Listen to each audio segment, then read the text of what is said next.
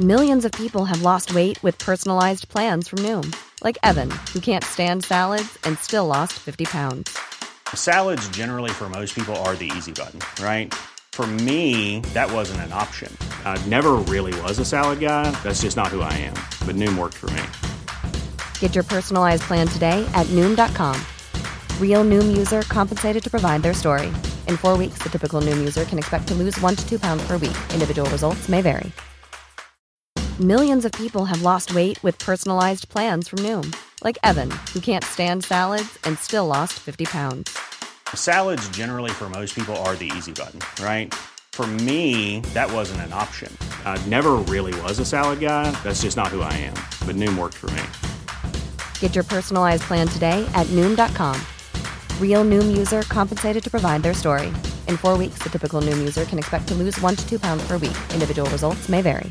I'm Sandra, and I'm just the professional your small business was looking for. But you didn't hire me because you didn't use LinkedIn jobs. LinkedIn has professionals you can't find anywhere else, including those who aren't actively looking for a new job but might be open to the perfect role, like me. In a given month, over 70% of LinkedIn users don't visit other leading job sites. So if you're not looking on LinkedIn, you'll miss out on great candidates like Sandra. Start hiring professionals like a professional. Post your free job on linkedin.com/people today. Can you see the sound waves appearing? Yeah. Good. I'm not peeking. I'm going to bring it down a little bit. You got waves on yours, Justin? Yeah. Great. Checkity check, check, check. Check, check. Drop the mic. All right. So I'm going to open with a song and then I'll go into it and then intro everything. Here we go.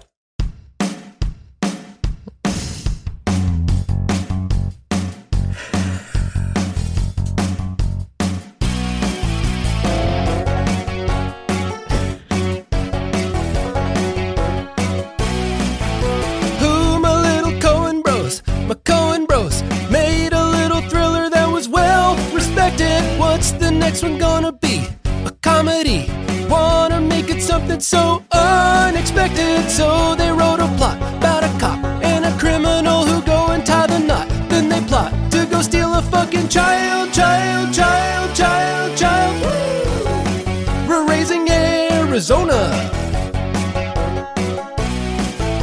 Ooh, my little Coppola, my Nicolas, cast to play the character Hyde McDunnough, paired with Holly Hunter now. I wonder how, how he got along with those fiery brothers. There was discontent, it was tense, but respectful, and they all seemed to be friends in the end. And they look on it with pride, pride, pride, pride, pride. We're talking raising Arizona. We're raising Arizona. We're raising Arizona. We're raising Arizona. Which one you get? I don't know. Nathan Jr., I think. He's out there somewhere. Something leads to him. Son, you got a panty on your head. Drive fast. We got a child now. Everything's changed. Okay then. That was amazing. Thanks. You casually were like, I got a song I'm going to do. I didn't know you were going to do it live. Fuck it. We're doing it live. Yeah, you Bill O'Reilly'd me. That was awesome.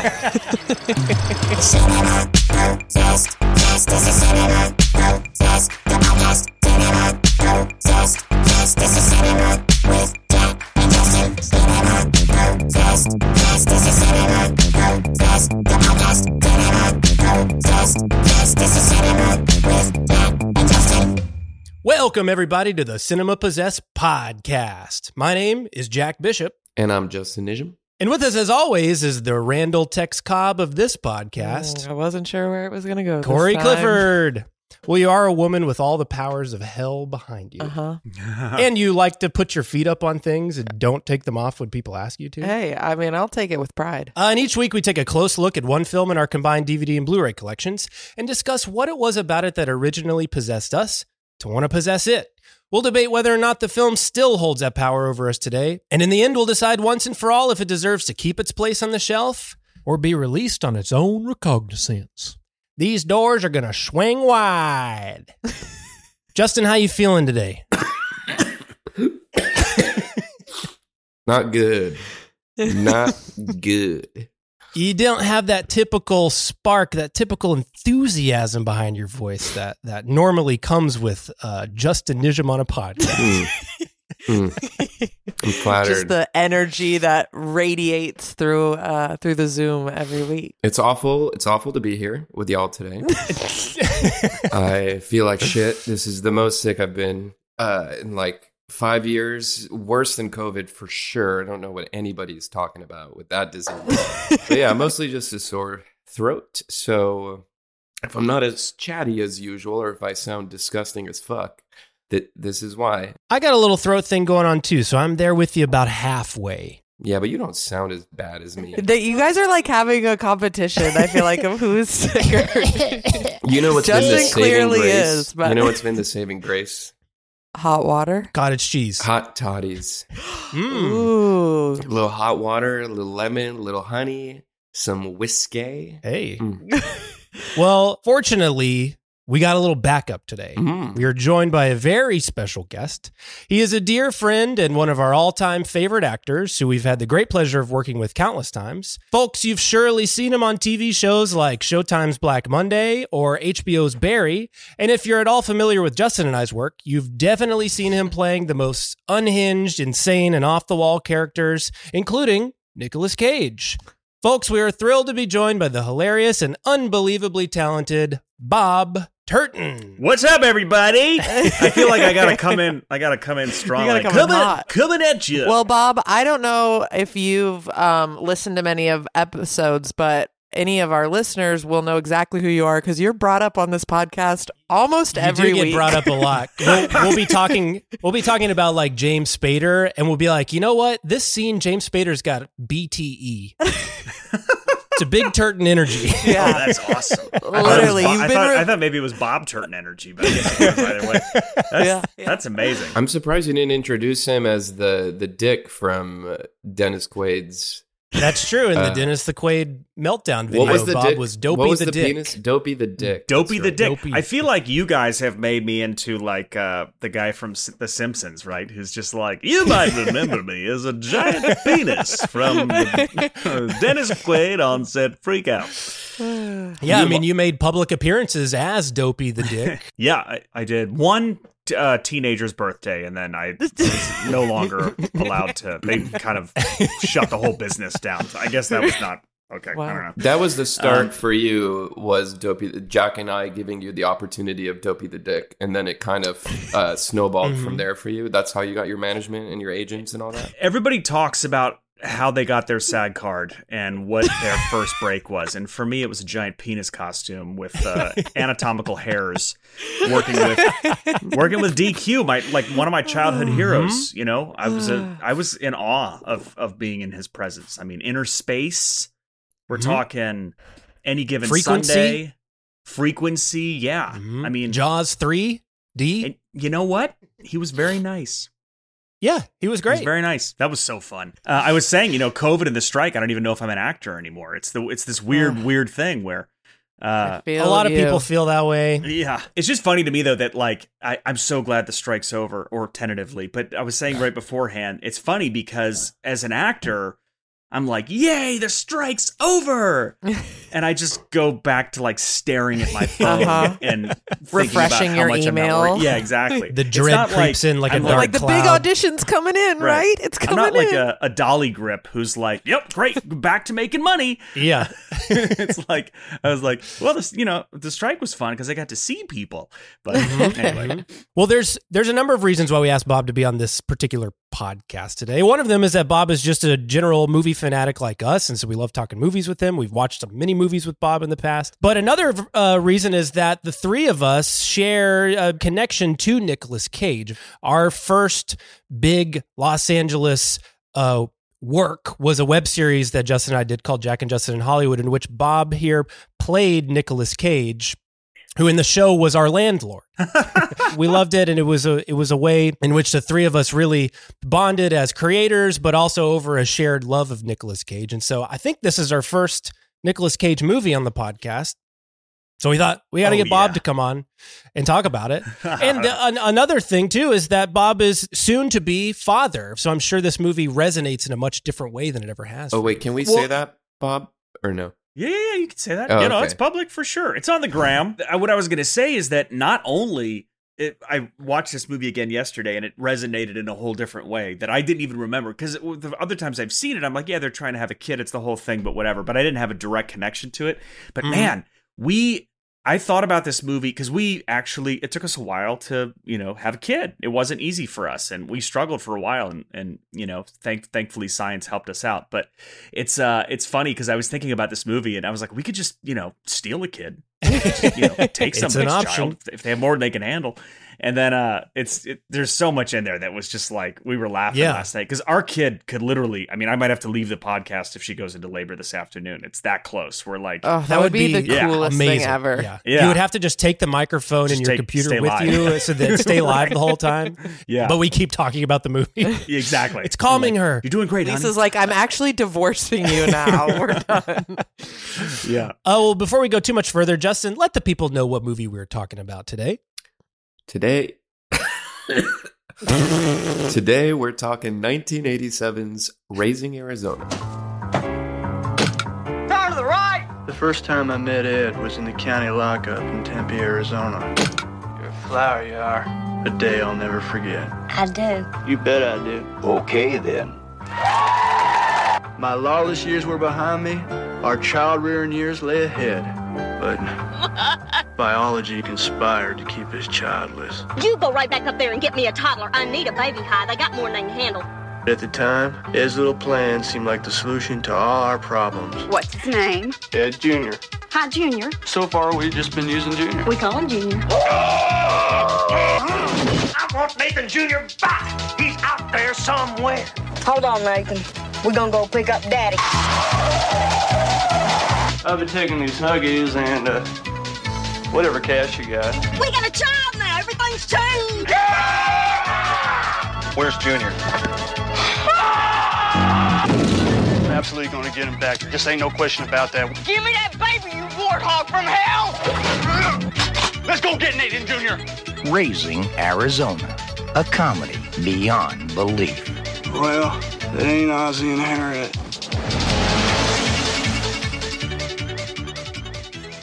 Pretty zany stuff. I love old trailers where they're like Raising Arizona, like the new film with Nicolas Cage. And if we didn't know it was a comedy, they made sure the tagline was a comedy beyond Right. belief. And playing the like zany Looney Tune music throughout it. Right. Yeah, it's. I think that's an interesting conversation too because this is notably the Coen Brothers' second film.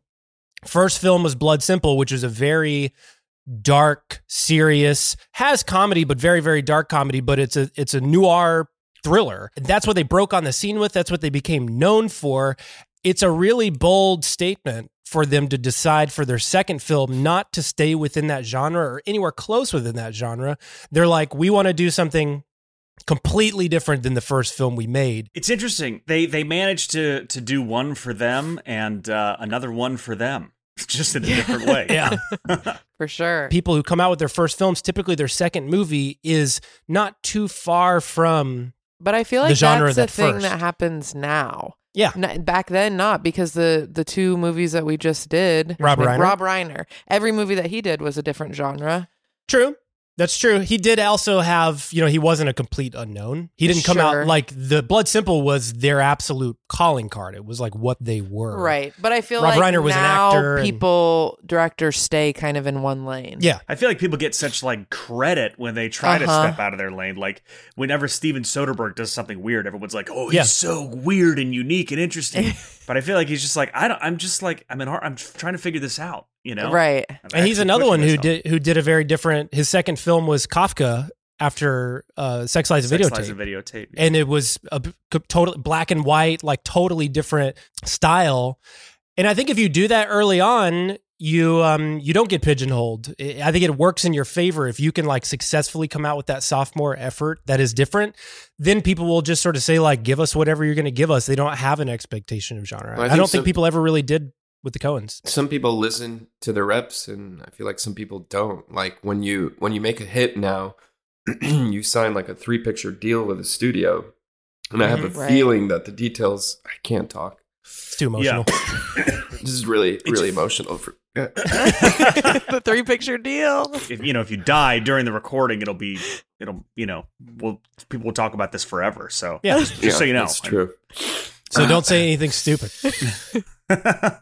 I feel like when you when you sign a three picture deal with a studio, there's probably some terms that limit uh, how far outside of your lane you can go. I don't I don't think that everybody can just be like, oh, three picture deal, do whatever you want. Yeah. For sure. Yeah, I have the I got this when picked up this book from the library called the Coen Brothers Interviews. Good book. And they talk about that. They have, they they made Blood Simple with this really small production company called Circle Films.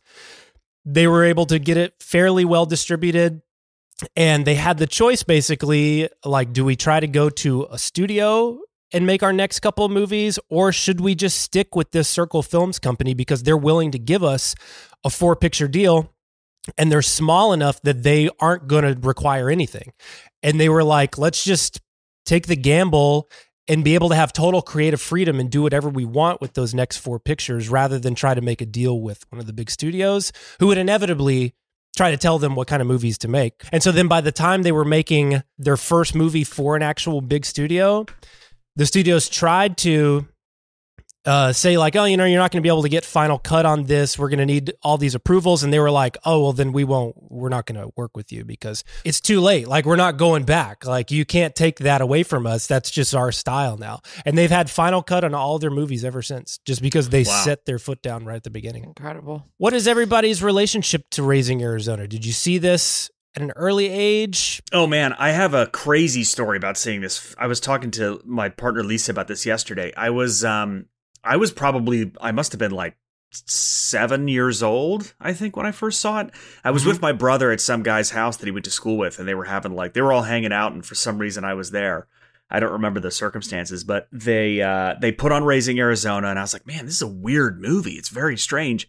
But there was also there was a kid in this family that I think might have had really bad autism or something like that and he was literally in a room next to us screaming the whole time. And I'll never forget it. I was like Yeah. this is this is such a weird mashup thing. I was like young and I was like this is I don't know really what's going on here. This is weird. It was very it was a strange situation, but I remember really liking the movie and then kind of coming back to it again and again and again over Mhm. time because it's just as I you know started studying film and getting into all that stuff, kind of understanding it more and and how unique it was and how weird it is and and obviously now I feel very close to it because of all this fertility stuff. It's just it's Yeah. uh it's it's interesting. Justin, how about you? Do you remember when you first saw this film?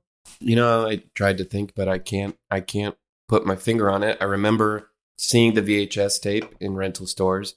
I remember my mom pointing it out and saying that she liked the movie, but I I don't think we ever brought it home and watched it, and I don't think I ever saw it on TV. So I probably didn't watch it until I was a film student and was more aware of the Coen brothers, going through the Coen brother catalog and Right. came across that one. I don't really remember the first time though. I remember when we watched all of the Coen brother movies, which Mhm. I feel like was maybe around the time that No Country for Old Men came out. Probably Like, that makes sense. maybe yeah. that was That would have been when I would, because that was the year after we started dating. So that's probably I I know. would so I'm kind of, and I remember seeing that like in the theaters, and then like us watching all of them. Yeah, it was interesting watching this time around because like we're trying, we're like trying to have a baby Mhm. too, and I was like, oh my god, I feel like Oleander. I just want to go steal a baby. Oh, yeah. like I've seen this movie hundreds of times. Never cried. I cried all. I know, it. I know, I did. Too. I was crying every time Holly Hunter cried. I cried. I was so connected to her emotion in every part of the movie, Yeah. from beginning to end. Like when her fiance leaves her and she's crying at the camera. the scene was so sweet to me. How he like gets upset and he's like, "You tell him." I was like holding back tears. And by the end of the movie, when they're like being told, "Keep trying," Uh huh. I was just like bawling. And I've Yeah. never cried watching this movie before. I think it's age has has made this movie um hit Yeah. differently. It was actually in the batch of the first DVDs I ever owned. Uh, I got a DVD player in 1999, and my parents got it for me with five DVDs. It was Raising Arizona, The Wedding Singer, The Matrix, The Edge with Anthony Hopkins and, and Alec Baldwin, Oh, great film. and Gentleman's Agreement with Gregory Peck. Never seen Gentleman's Agreement. I'd never seen Raising Arizona. And my parents kind of like you, Justin, they were like, "Raising Arizona is a great movie. You should you should just own it." Uh, and I remember putting it in and watching it, totally being blown away by it, thinking it was just like the funnest movie. I remember coming downstairs after watching it and being like, "That movie you got me is so great. I, I'm like obsessed with it." Yeah. And ever since, it's been one of my all time favorite movies. It's one of those movies that I think was was critiqued in in its day for maybe being kind of gimmicky uh, having maybe too much camera movement, too much style, too much energy. For me, it doesn't suffer from that stuff at all. Like I, I don't I find that every time I watch the movie, the movie gets better to me and it opens up more and it doesn't feel you know, sometimes you go back and you watch highly stylized movies and you do kind of start to feel the as it kind of wears off a little bit as you see them multiple times. You start to say, "Oh, yeah, this is kind of feeling gimmicky now." I don't feel that way really at all, at all about this movie. I'm still pretty impressed. I 100% agree. And it's it, I've similarly had a, a very a different experience with it this viewing than I had in the past. You know, the scene where Holly Hunter first gets the baby and she's just like, I love him so much. I was like, oh man, that's hilarious. I completely get that. I wonder wh- if if the Coen brothers, if what I I didn't. There's so many things. I didn't remember that Frances McDormand was in the movie because it's yeah, been, I didn't I either. seen the movie for like tw- 20 years. Yeah, I completely forgot that.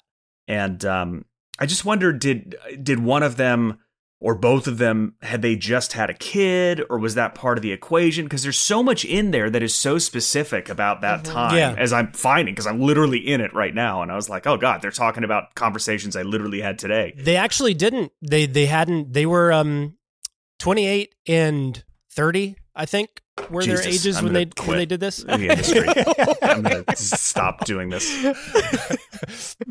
They had not had babies. They said the idea was not even born out of any sort of yearning to have kids or even a deep interest in exploring that necessarily. They thought of the characters first. They thought the characters were fun and interesting and they kind of liked the world.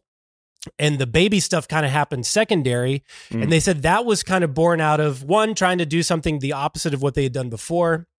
So they knew they wanted it to be a comedy. And at this time, there was like a baby boom in Hollywood. You had stuff like Mr. Mom and Three Men and a Baby. Look who's talking. She's having a baby. There was a movie called Baby Boom with Diane Keaton. Baby's Day Out, because That's in the 90s. well, that movie stole so much stuff from Raising Oh, yeah, Arizona for sure. Because I loved that movie as a Me kid, and I was like, oh my god, these are scenes straight from Baby's Day Out. Yeah. They said that they were just sort of shamelessly jumping on uh, what they saw as a trend of popular movies. And they were like, we felt like we could do something different, but also benefit from the trend. It's like put a baby's face in your comedy and you might have a hit on your hands. yeah Now, the Coen brothers are known for sort of being facetious and ironic in their interviews. So there's maybe.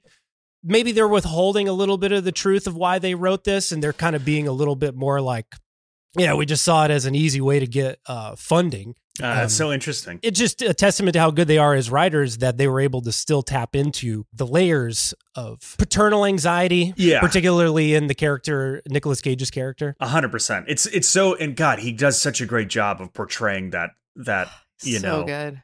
I, I love that like his life of crime is just is, that's the metaphor for uh you know having responsibility and not being able to do whatever you want anymore, which Yeah. is part of every I think everybody who's transitioning into parenthood Mm-hmm. feels that way. It's just so funny that that's the thing, and he's he's got to like when he goes and he robs the store to get the huggies. I was kind of like. Is this like him going out and you know trying to sleep with some woman or something like Yeah. that? This is his Yeah. version of like going to Vegas on a bender or whatever. Yeah. Well, you Like, sort of still see got it, it. You see it because he gets visited by his his his prison mates who refer to what they do as their career. You know, it's Right, like they, right. they have lines where it's like sometimes careers got to come before family high. And so it's like to me, they represent the idea of like, I'm not going to be able to like pursue my ambitions, my career with this Right. kid. Whereas like the Frances McDormand and her husband with like all those kids, they sort of represent the the dread of what is family life going to become Right. five years from now, you know? And then you have like the biker, which I think is just as a representation of like the ultimate fear, you know, the oh death Oh my God. fear, like the kill Yeah, your that- family. yeah, that and it's funny because when when when you first see the biker, I I never really thought about this before ever because I was like, whatever, it's like a thing. But now I'm like, wow, I'm this I'm having all these nightmares now because, you know, the world is going to shit as it always Yeah. is, but it seems like it's really going to shit now and we're about to have a kid like any moment now and I'm just like I have these nightmares of like, you know, flaming hellfire and just this this whole new level of anxiety and fear. So it was Yeah. I was laughing so hard at that first time that we meet him in that crazy camera movement. I was like, "Oh my god, this is like I had this dream last night." Mm-hmm. It's so funny. It's just oh, it's such a great film. Um, yeah, and speaking on the style too, last week we talked about when Harry met Sally. I think we mentioned him a little bit, but the cinematographer for that was Barry Sonnenfeld, who was the Coen brothers DP for this movie and for Blood Simple. He would eventually become a director. He would do the Addams Family, Men in Black, but he started his career as a DP for the Coen brothers. He's definitely like the third brother in this time period. Like it was Cool. super collaborative in terms of figuring out the visual style of this movie. And according to some of the actors, he would even after takes be like that it, that wasn't good for me. And they would be like, "Oh, do you want me to move to the left a little bit?" He's like, "No, I just didn't think the scene worked." That's funny. I'm curious how, like, I was thinking about this last night when I was watching it. There's so many crazy, almost Sam Raimi esque Yeah. camera movements, Mhm. you know, and I and I'm kind of watching, thinking like, this seems like this shot is on 35 millimeter. I, I would assume. It was 35, how, yeah. How did they move that camera? It, just, I mean, like this back in the 80s, that thing must have weighed like 150 pounds, right? It's- Yeah. And and on a low budget film shoot too. This was a 6 million dollar budget. Well, do you know that the Coen brothers and Sam Raimi are buds that they that they kind of started together as well? I did not know that. That totally makes sense. Joel Coen was the assistant editor on Evil Dead. So yeah, the the techniques that Sam Raimi was creating and deploying in his films, they were kind of utilizing it too because that was all kind of brand new style in 1987. Yeah. Another 1987 movie that came out was Evil Dead 2. Quentin Tarantino's talked about it before of like going to see both of those movies and and coming out with his friends being like this is the future of cinema. Is Evil Dead 2 and Raising Arizona. It's so funny because I feel like performance wise too, Bruce Campbell in Evil Dead 2 especially and Nicolas Cage in pretty For much everything. sure. They're Yeah. definitely cut from the same cloth. Like Yeah. um which I I tend to think it's the same cloth I was cut from. I'm just I like, you know, a 100% bit late. think it was. um, yeah, both of them make they're both so great at making these choices that it's like, man, I n- never would have thought to do that. Mhm. Um, I think Benicio del Toro is another actor that does that in a, in a Mhm. more subtle way, but it's just like these choices that are so out of left field. But We've talked about before different actors. Some we've talked about hair actors and posture actors. Like there's some actors like Sam Jackson, Al Pacino is the same way where they start with like a, a look, a hairstyle, or or a facial hair, and that's what helps them get into character. But then there's like the Benicio del Toros and the Joaquin Phoenixes who start with like a posture. You know, like they they find the shape of the character yeah. in their body. Do you subscribe to any methods like that when you approach I don't know. I maybe I'm a lazy actor, I or, or just not good at this job. But I, I don't I don't really think in terms of those things. I, I I didn't really come from that kind of school of. Mhm. I I guess what I found is I had success with my kind of like an I'm like an energy actor. Uh-huh. You know what I mean? And what I what I try to do is kind of come in with a rocket fuel and an open mind and then see what happens, which is Mhm. really fun for me because a lot of the work that I try to do on stage and with you guys obviously and on screen and stuff is to kind of become a vessel to surprise myself and surprise you guys or the director with with some strange choice, something that just kind of comes out that surprises Yeah. me that that isn't planned.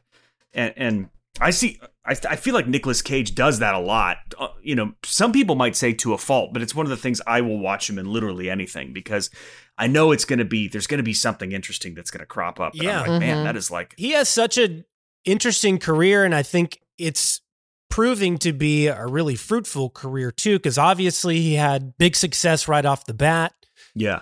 Became known as like an, an art film actor was able to quickly win an oscar for leaving las vegas and then he was able to transition into becoming like a true blue action star Yeah, it's it's so weird. Yeah. that's a crazy transition when you when you compare it to the roles that he kind of started with.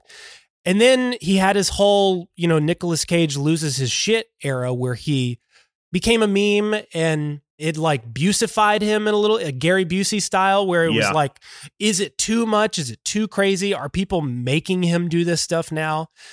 but he's totally tail. He's he's like come back around. He makes a lot of movies. He'll make like five movies a year, but like two of those five will be pretty good, and every I now and then one of them will be really good. I think that's why, like, we're probably all coming back around on him is because he has stayed working, and Yeah. like he does, like he loves it. and yeah, like it seems like he's just doing it because he loves it, and it's like maybe we as like pretentious people or whatever are like judging it, but he's Yeah. not judging any of his work. He's just like, oh, I wanted to do this project because it seemed fun. Mhm. And Yeah. like you were even talking about like hearing him in an interview Yeah. recently, it's like when he talks about his work, he's not like embarrassed or ashamed of the other things, which he shouldn't be. Like I wouldn't be if I was working as no. much as Nicolas Cage. It's like he stayed working, stayed making a shit ton of money, Mhm. and stayed relevant. Like Yeah, and he- making cool stuff still along the way. He has a new movie coming out called Dream Scenario. Have you seen the trailer for that? I've heard, yeah,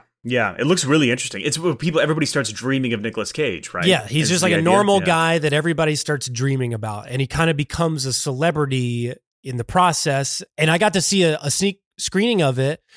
I thought the movie was really good, and I think he is incredible in it. But then he surprised did a talkback afterwards. Like nobody knew he was going to be there, and then he popped up and did did a and whole. just for the audience and Bob, what was he wearing? Oh, his classic fu- full top to bottom leather, leather boots, leather pants, leather jacket, leather shirt, sunglasses stayed on the whole time. Incredible. It was pretty awesome. But he said that part of the thing that connected him to that script of this character that overnight becomes a, a sensation over something he can't control really connected with him because he was like, that's what happened to me when that Nicolas Cage loses his shit video came out. It was a compilation of all of these moments taken out of context Right. that when put together created this version of me that he was like, I didn't even know existed. And all of a sudden, that's the thing I'm like the most known for. But he was like, I didn't make that, you know, like it wasn't like a part that I went out and made and then promoted. It was just this video that I woke up to one day and now all of a sudden my image is different.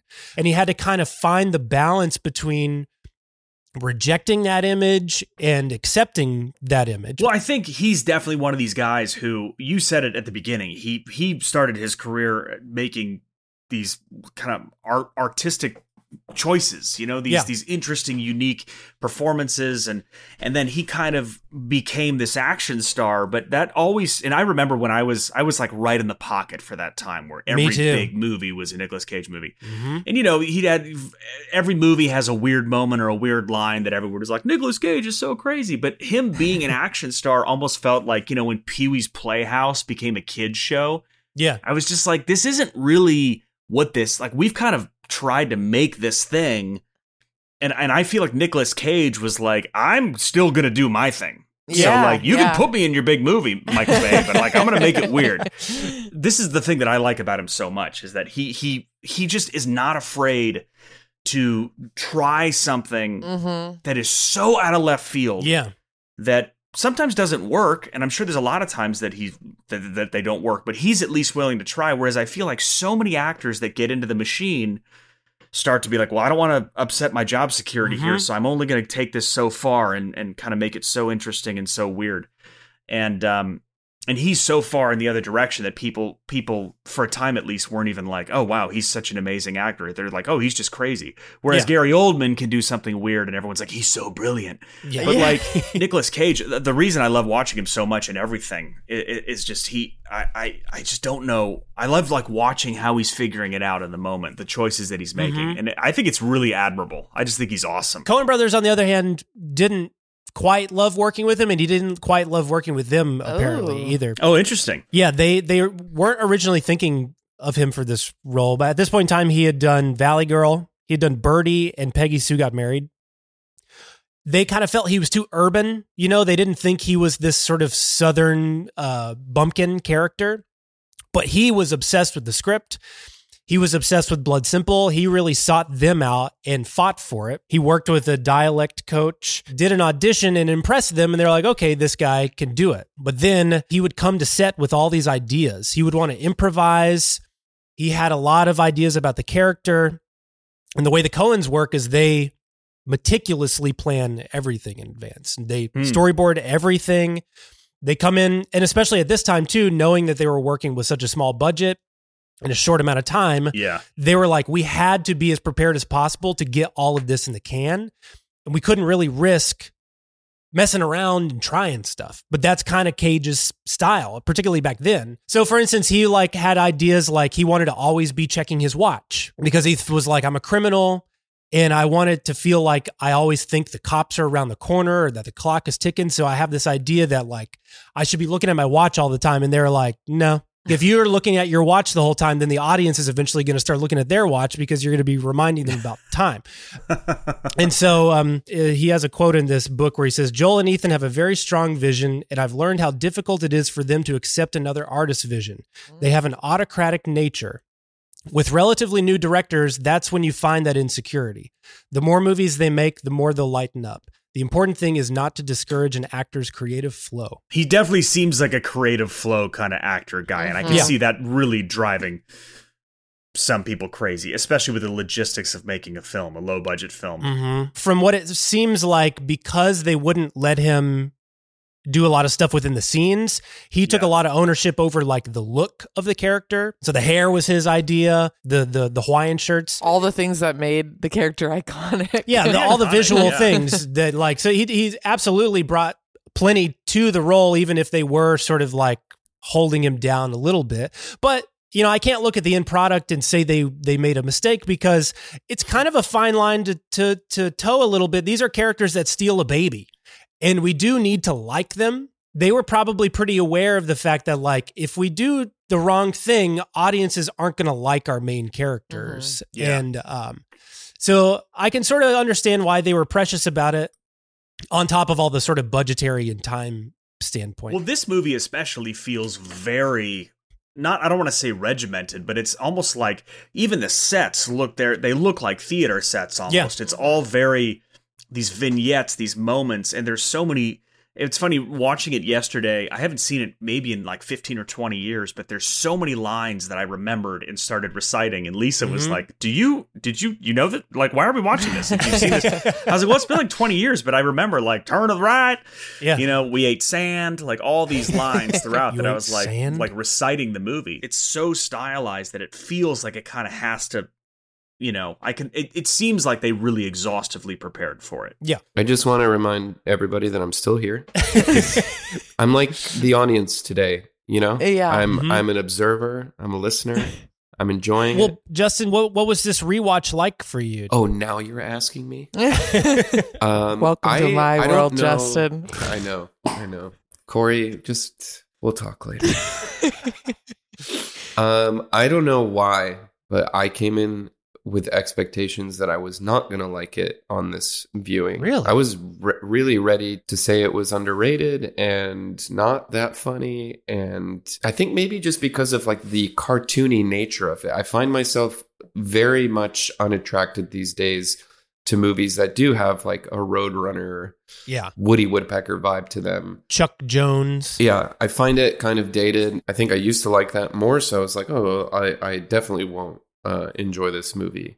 And Mhm. couldn't be further from the truth. I liked it more than I've ever Fuck liked yeah. it before. Fuck yeah. Just being honest, I thought it was hilarious. I thought it's like people ask me uh, the the question of what's uh, what's a funny movie we could watch tonight. Do you have any comedy recommendations? And I never know how to answer that question because I think comedies fucking suck. They're the worst genre that cinema has, especially these days. Uh, Just because they're hit or miss. hit or miss or they're one note. They're like frat dick joke movies, you know, just Uh-huh. like I love those. oh, I mean, I'm sorry, I'm, I'm smart. like you know high school you you maybe you would say uh uh what's that stupid fucking one with will ferrell and, and Old Luke- school. Old school. old school Old school. Old school's great. Justin, have you have you watched it recently I watched it on an airplane recently. I thought it was fantastic. It was Mhm. great. You got Vince Vaughn. You got Will Willie Ferrell. Big Will. yeah So uh, Luke Wilson. It's a Luke Wilson joint, right? i'm not as moved You're more by, of an Owen guy. by that stuff anymore um so i don't know i'm always like trying to reflect on like what is a com- what does a perfect comedy look like to me what's my sense of humor and i don't know i think this this one has to be on the list Yeah, I think the Coen brothers nail my sense of humor. And maybe part of my sense of humor was just built from the Coen brothers, but I think they are some of the funniest filmmakers around that there's ever been, even in their darker ones. I think No Country for Old Men has a barrel of laughs in it. Yeah. Fargo for sure. Fargo's hysterical. They're very dry. I like dry humor. I think you like dry humor too. The drier, the better. And I think this movie does a really interesting thing where it's not a dry movie, even though it takes place in the desert. Nailed it.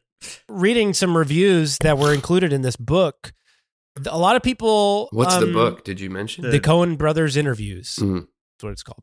I didn't know that was the title of the book. I just thought That's literally what the title is. And it has a really like if I was the Coen brothers, I'd be mad because look at this picture of Ethan. Oh my god, They're would be like- pissed. They took the derpiest picture of them and put it on the cover. Like but the reviews, so many of them are like, these guys clearly hate their characters because they're just making fun of them the whole time and they're looking down on them, which I think is a thing that the Coen brothers have been accused of in a lot of their movies. And I think some of their movies it qualifies. Like I think Fargo, I don't think it hurts the movie at all, but I think they do think those characters are fucking idiots. All of them. Every character except for Marge in that movie, they think is a fucking idiot. I don't get the vibe of that with this movie. I don't think they ri- are writing these characters thinking, look how dumb these people are. I think they have a real affection for them. I would agree with that 100%. I mean, they're they're you know, Nicolas Cage is such a clown in it, but it's it's uh, it's only funny because I feel like he There's reflects such all a of heart. Yeah, and, we, and I I don't know. I, I feel like I'm watching Nicolas Cage in Raising Arizona laughing because I'm really connecting with so many of the things that he's going through and dealing with Yeah. In different ways or, you know, eh, but but still it's just he's it's funny. It's just like life, man. Mhm. You know? Were you bawling at the end of the movie, Bob? Uh, yeah, I was bawling at the beginning of the movie, but um, I'm just, uh, you know, I'm just raw right now, man. I'm just raw. I'm like Jack. We're in a raw state. You think are we're in a too, raw Justin. state, yeah. Well, let's take a quick break. When we come back, we'll talk more about raising Arizona.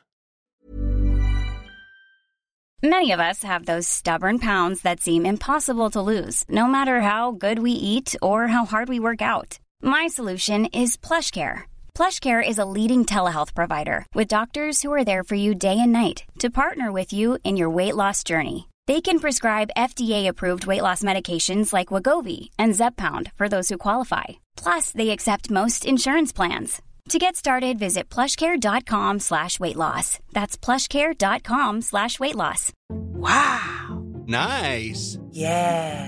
What you're hearing are the sounds of people everywhere putting on Bombas socks, underwear, and t-shirts made from absurdly soft materials that feel like plush clouds. Yeah, that plush. And the best part? For every item you purchase, Bombas donates another to someone facing homelessness. Bombas. Big comfort for everyone. Go to bombas.com slash ACAST and use code ACAST for 20% off your first purchase. That's bombas.com slash ACAST. Code ACAST.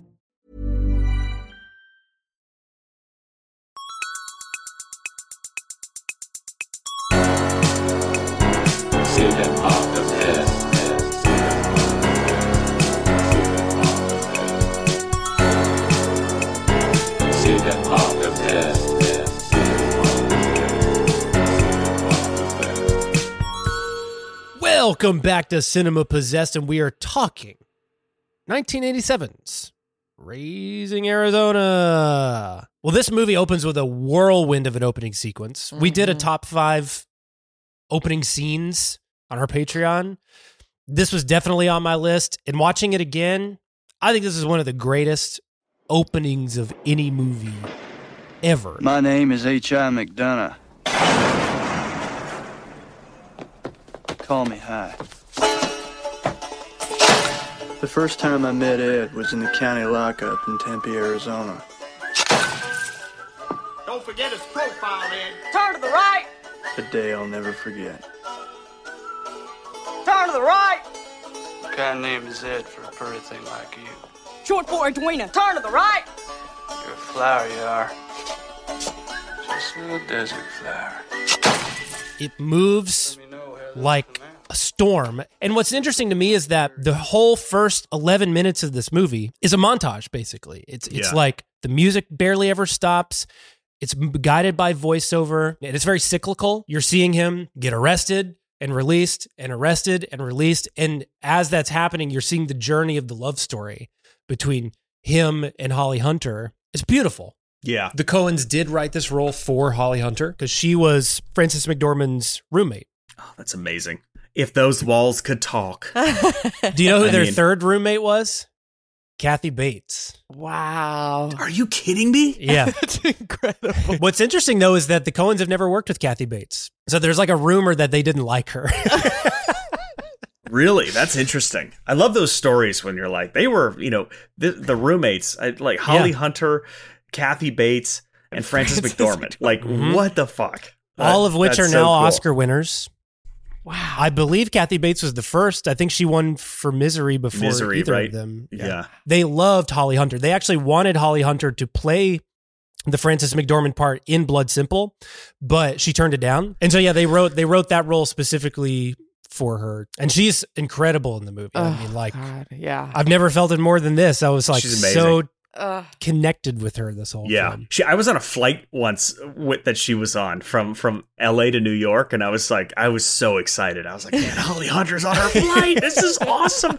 She's so she's a very tiny person. Yeah, She she, I thought it, that yeah. while watching this. Like Yeah. she's so little. but man, what a powerhouse! Like Oh. it's She's amazing. so it's amazing, right?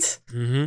Yeah, she's incredible. He gets released, they get married. I love the marriage sequence. Like looking at the details of this whole montage is fun because when when it cuts to the wide shot of all the people there, you can see that everybody on Ed's side is a police officer and everybody on Hi's side is wearing a Hawaiian shirt. He gets a job at a factory. M. Emmett Walsh is his coworker. M. Emmett Walsh was in their first film, Blood Simple, returning here to make a hilarious cameo. But we're doing paramedical work in affiliation with the state highway system. Not actually practicing, you understand. And me and Bill patrolling down nine miles. Bill Roberts? No, not that mother scratcher, Bill Parker. Anyway, we're approaching the wreck, and there's this spherical object resting in the highway. And it's not a piece of the car. So here's Bill walking down nine miles. That's Bill Parker, you understand? And he's got his sandwich in one hand and the fucking head in the other. I just, I was funny. I was looking at uh, IMDb right now, and I saw M. Emmett Walsh's character is Machine Shop Earbender, which I love. He's like, I don't need a name.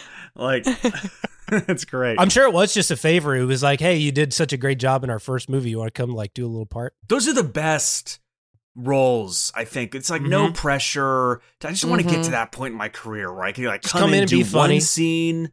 Yeah. Yeah. just like you know, and then get go home and just yeah, it's, that's so fun. I love that. Do you remember in um the pandemic when you used to have to go get COVID tests at an actual like walk-in clinic? Yeah. Oh yeah, Well, one time during the pandemic, I go into the Cedar Sinai walk-in clinic in Culver City, and there's like a nurse with a clipboard who who greets you.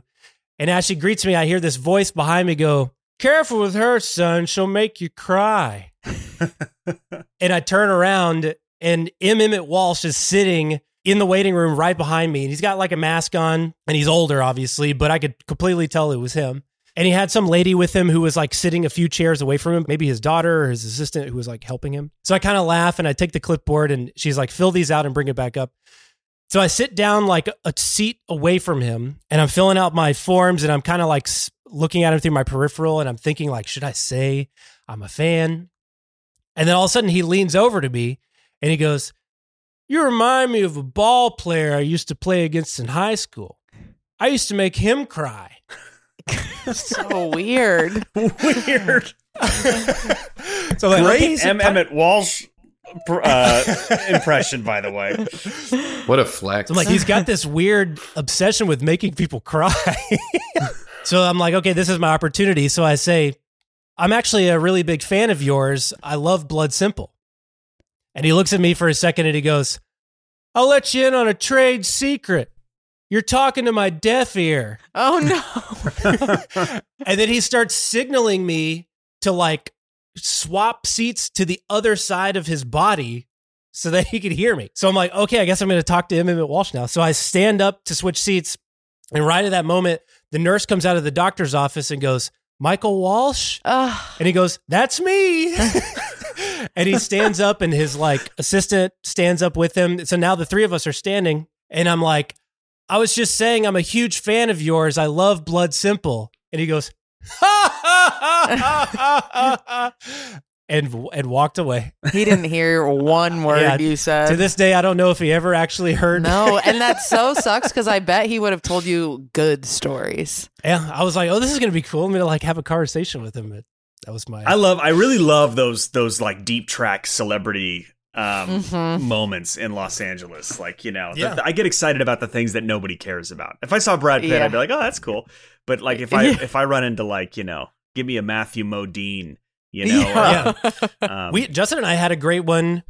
The first month that we moved out here, we were like, we had wrangled a bunch of actors that we really didn't know to come shoot a sketch with us in Bronson Canyon, which is where they shoot like they used to shoot the bat. That's where the Bat Cave was in the Yeah. 1960s Batman. And um, we were carpooling. There was two cars. we were leading the way. The actors who we had hired were following us. Carl Tart was one of the actors. Yeah. And we got totally lost. Justin and I did not know how to get there. And so we stopped on the road and we're like stuck our heads out the windows and we're talking to the car behind us, like, we're kind of lost. We don't know where we're going. And all of a sudden, Bob Odenkirk comes riding up on a bicycle and he's in like full biker workout gear, helmet, sunglasses. And he's like, You guys lost? And we're like, Yeah, we're just trying to get to Bronson Canyon. And he goes, Follow me and he just starts riding his bike. And so like we're all turning like, that's fucking Bob Odenkirk. and he guided us to Bronson Canyon on his bike. So cool. oh man, We're just like, thanks, Bob. You're okay. You're probably going to cut this out of your podcast because it's not that interesting. But the whole time you were starting to tell that story, I was like, "What's my most random, you know, celebrity sighting?" And that happened early on when I first got to LA, and it was fucking Bob Odenkirk. Oh, whoa. Yeah, he was on his bike with his two kids. I don't know if he has two kids. I guess maybe more now. Is he always on a bike? He's a, bi- he must be a big bike. he had a bike helmet on. It was in Los Feliz, and he's like, he was just dealing with his kids, just like, come on, guys, you gotta wear your helmets. And I was like, wow, that's Bob Odenkirk, crazy. Hey, ma- there, there's probably a thousand Bob Odenkirk stories out there. All on a bike. He's just floating around on bike. his bike. Yeah, he didn't making seem like people a guy. happy. Yeah, He's like Forrest Gump in that way. yeah. We also saw Tom Hanks on a bike. Oh, that's a Oh good yeah. one. Speaking of fucking Gump, that was That at the what, one. was that the Paramount lot? Yeah. Which I just We feel like walk- you don't usually see celebrities Never. at all at a studio. we were walking across the street. There was kind of a group of us, and then all of a sudden we hear Tom Hanks go, "Get out of my way, everybody, out of my way!" And he was like riding through on a bike, acting like he was mad, but obviously being funny. He wanted a little Tom Hanks Yeah, he attention. part, yeah, he parted the crowd as I was. Little, and I think he rang his little bell too. He was like, I'm going to make these people's day. Wouldn't mind a Hanks meetup. I've never, never seen. Never. There's like a certain level of celebrity that I feel like you, you just don't see out and about because none of them Yeah. live in LA because they're like, Yeah. I don't have to live here anymore. I've heard stories of Fincher walking around. That I would think be Los cool. Feliz. Where's your dream? Um, you're Hollywood. You're a triple A lister. you Mhm. have more money than you know what to do with. What's Uh-huh. your dream remote home destination? Big Bear. Burbank. Burbank. Is that what you said? yeah, have you ever been up there? It's so peaceful. Jack said Big Bear. I'm a Big Bear guy. Big Bear, really? so you wouldn't even leave the state. Nah. Arkansas. I'd go back and fucking get a huge plot of land somewhere beautiful in Arkansas. Yeah. Arkansas. I, I I was lying. I would probably do like uh, I just went to Norway recently, and I was like, Oh, I, mean, if we can leave the country, I go- guess, yeah. yeah, that. Why wouldn't? Why? Why would you invent a rule that you couldn't leave the country? I don't know. That's true. That's true. Still, still Big Bear for me. Italy, Italy. Italy. Yeah. What about you, Justin? I think Japan or Greece would be cool. Ooh, yeah. Interesting. but you've never been to Japan. Not yet, but I know that I'm. I can You feel just it in my that soul. you would fit in there. I feel like your money would go a lot further in Greece. Absolutely, it would. You know. Yeah, been to Greece, love Greece, um, but Japan has been on the list for a while. I'm not gonna go to Japan and be like, "Oh my god, I hated it." You know? I haven't heard anybody you say never that. Yeah. I've never heard any. I have a friend who just went and she was like, it was the most magical place in the world. She was a woman and went by herself. She was like, I've never felt safer in a place ever. I've been I was like, oh, dreaming wow. about it since I was six years old. I can't believe I still have not gone. What if Justin comes back and he's like, you know what? Japan is the old school of countries. I fucking hate it. That was a good, good full circle. I like that, Bob. and I'm out. Finally, we got we got our money's worth with you, Bob. this whole pod, I was waiting for you to just like crack a big one. Funny moment when he gets his paycheck and the woman says, Government do take a bite, don't she? Classic Coen brothers, their supporting side characters are always hysterical. That's another interesting thing about this movie, I think, too, is it's not, I don't think, a very accurate depiction of Arizona because everybody's way too southern and people Yeah. in Arizona are really not that. They're they're talking more like Texas. yeah, in this movie. you're totally you're totally right. It's funny. I was thinking about that while I was watching because I, I end up I'm going to Arizona a lot these days, and I was like excited to see Raising Arizona. Uh, yeah, you know, but I was like, I don't. This doesn't really feel. And then there's one scene where there's a bunch of like highway patrol officers, and they look like CHP officers. They're like wearing a California highway patrol, and uh, Yeah. it's funny. Yeah, They're from Minnesota. I don't think they'd ever been to Arizona. They said that they were just looking to write a script in anywhere but Minnesota. They were like, Arizona to us felt as foreign as a foreign country. And so this is definitely their interpretation of what Arizona is like. The Ethan was like, it's an Arizona of the mind. I buy that. I like that. I have absolutely no issue with it. I think it's such an endearing portrait. I don't care that it's not real. But interesting, we talked on the Boyz n the Hood episode about the the sort of looming effects of Reagan on that movie Uh-huh. and the characters of that movie. And you can definitely feel that in this movie. He mentions him. He says that some bitch Reagan in the office. The government do take a bite, don't she? I like that the movie dribbles in these little spices of politics and social commentary in there, but never makes the movie about it, you know. But like in a lot of ways, this movie is about like have and have nots, you know, like they want something that they can't afford. And because he's a criminal, they're not going to let them adopt. Meanwhile, you're sort of contrasting that with the Arizona family who are clearly wealthy and have an abundance. Uh, and so I just think that's a, it's another way that I think the script is very smart. That that Ra- that one Reagan line really stood out to me because I was like, man, Mhm. that is. It's interesting how at the time this movie was made, they talk about Reagan that way, saying, you know, they're they're clearly very blue collar characters who are, I would assume, Democrats because that's at the time the working man's party, and and then how during I feel like Reagan kind of flipped that whole thing, and then now Mhm. it's. You know, all these characters would probably be, Absolutely. you know, more Uh-huh. Republican, conservative Trump supporters it's Mhm. it's fascinating. Like I, I didn't remember that, and it's uh it's just so different than what's happening in the world right now. I love Trey Wilson, Nathan, Arizona. So funny. Unpainted Arizona. If you could find a better deal anywhere else, then my name ain't Nathan Arizona. Which apparently was inspired by a, a real place in Minnesota called Plywood, Minnesota. That oh. I guess is. Do you know it? No, okay, so th- I'm laughing because when we were watching it, it was like unpainted Arizona, and Lisa, who's from Minnesota, was like she laughed really hard, and I was like, I don't. What's the connection? I don't understand. What is that? She's like, didn't you ever go there as a kid? And I'm assuming that she went to the place in Minnesota. yeah, that you're talking Plywood. Plywood, Minnesota. Yeah, Yeah, And I, I guess if you're from Minnesota, everybody knows those commercials. It was like a guy in a flannel shirt. I think he ended up becoming a politician. I don't remember what his name was, but That is amazing. She knew exactly what. It, yeah, she said she used to go there all the time as a kid, and I was like, I've never been to an unpainted furniture store. I don't even know what this is. Sad thing about Trey Wilson, this was his big break. He did eight more movies over the next two years because he blew up. He was in Bull Durham.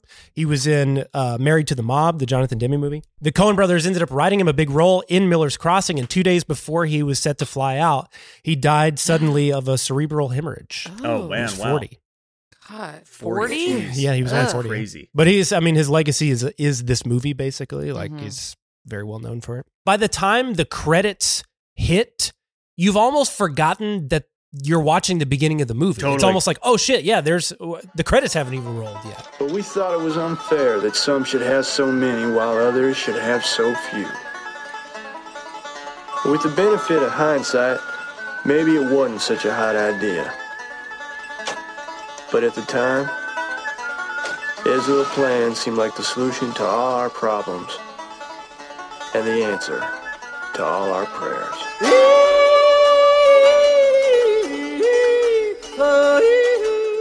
Carter Burwell did the score to this. Burwell has done pretty much all the Coen Brothers movies. The music is super iconic with that banjo and the yodeling. Not to take any credit from Carter Burwell, but this is not like an original suite. This is actually um, based off of a Pete Seeger song called "Goofing Off Suite." Oh, interesting. And the Pete Seeger song, in and of itself, is kind of a hodgepodge of other traditional folk songs, Southern folk songs, some Russian folk songs. There's a little part of it where um, Beethoven comes in there with Ode to Joy. And then, like, the yodeling melody comes from this old timey band called the Sons of the Pioneers. They did it like way back in the 30s with this song called Way Out There. So all of this is kind of like this remix of old traditional folk music that then Carter Burwell re-recorded, you know, brought in a banjo player and a yodeler. I did not know that. Uh, you learn something new every day. so then we get the baby stealing sequence, which I think is a hysterical. This is what felt like Baby's Day Out to me. I was cracking up. Yeah. I mean, I was laughing this whole movie. the production design of that baby room is crazy too. It's Very man, it's- cartoonish. yeah, it's like the blue carpet and all the Mhm. toys, the massive crib. Just the fact that they're all in the crib together, it just it feels like a weird nightmare to me. Yeah. These babies are so fucking cute. And it's Oh, it, God, it yeah. like goes back to what they're saying. Like they were like, you put a baby's face in these movies. He compared it to a squib. He was like, if you put a squib on somebody and, and blow it up and blood comes out, that gives you that gives the audience an emotional reaction, hundred percent of the time. And he's like, a baby's face will do the same thing. I was thinking about Nicolas Cage what, watching the scene where he there's this really long kind of drawn out sequence where he's sort of like juggling all the different babies. Yeah. And it's it's such a I don't remember it. Uh, it's such a strange long moment in the film where he's just kind of like going back and forth and like arranging the Mhm. kids and getting back in the crib, the whole thing. And I was like, man, this is almost this is mesmerizing to watch. And I just imagine I, I'm so nervous around one baby. I can't imagine being Nick Cage on set Yeah. with five babies, just like navigating them and picking them up and moving them around. And I was like, oh, this is a crazy, crazy, interesting actor moment. well, and like you said too, there, oh. there wasn't just five; there was fifteen. oh, because they had a bunch of extra babies just in case. And all of them had their own parents there, like their own baby moms that he had to deal with too. that's so funny. The Coen brothers have some funny quotes about it. They said, We kept firing babies when they wouldn't behave. And they didn't even know they were being fired. That was what was so pathetic about it. they said, um, some of them took their first steps on the set. Ordinarily, that would be a pretty happy moment, but in this case, it got them fired. they would have to make the walk of shame. And they said that one of the moms even put their baby's shoes on backwards to prevent them from beginning to walk. Oh my god, that's like Antichrist. Yeah, because of the size of the babies, the, all these babies were on the cusp of walking, and so some of them actually would start walking, and they would get booted. It is funny that, you know, like the babies are born, there's a news story about it, and they get there. And unless I missed something, it's supposed to have happened pretty soon before yeah, they these are take the babies. huge babies. And the babies are like a year old, all of it. I was laughing. I was like, that's not what a newborn baby looks like. Well, and the mom is looking pretty good too. Yeah, I know. She's like it's like a toothpick. Yeah. Also, like looks like she's like seventy. 100 years old. God. But fun fact on my minimal research uh, for this relevant podcast: uh, uh, there were ten Arizona Quints in the cast, and none of them have headshots on IMDb. So none of Hmm. them went on to have careers as actors. That's so crazy. I did hear one of them died, oh. but not technically not one of the babies. You know, at the end of the movie when he has the dream and he he imagines him as a as a teenage football player, Uh huh. Yeah. that guy was murdered Oh my god. Holy god. shit! Really? in a road ra- in a road rage incident. oh man. Horrible. And then his friends kind of got together and started this fund where they were like looking to create an alternative like safety weapon to a gun and they created the taser.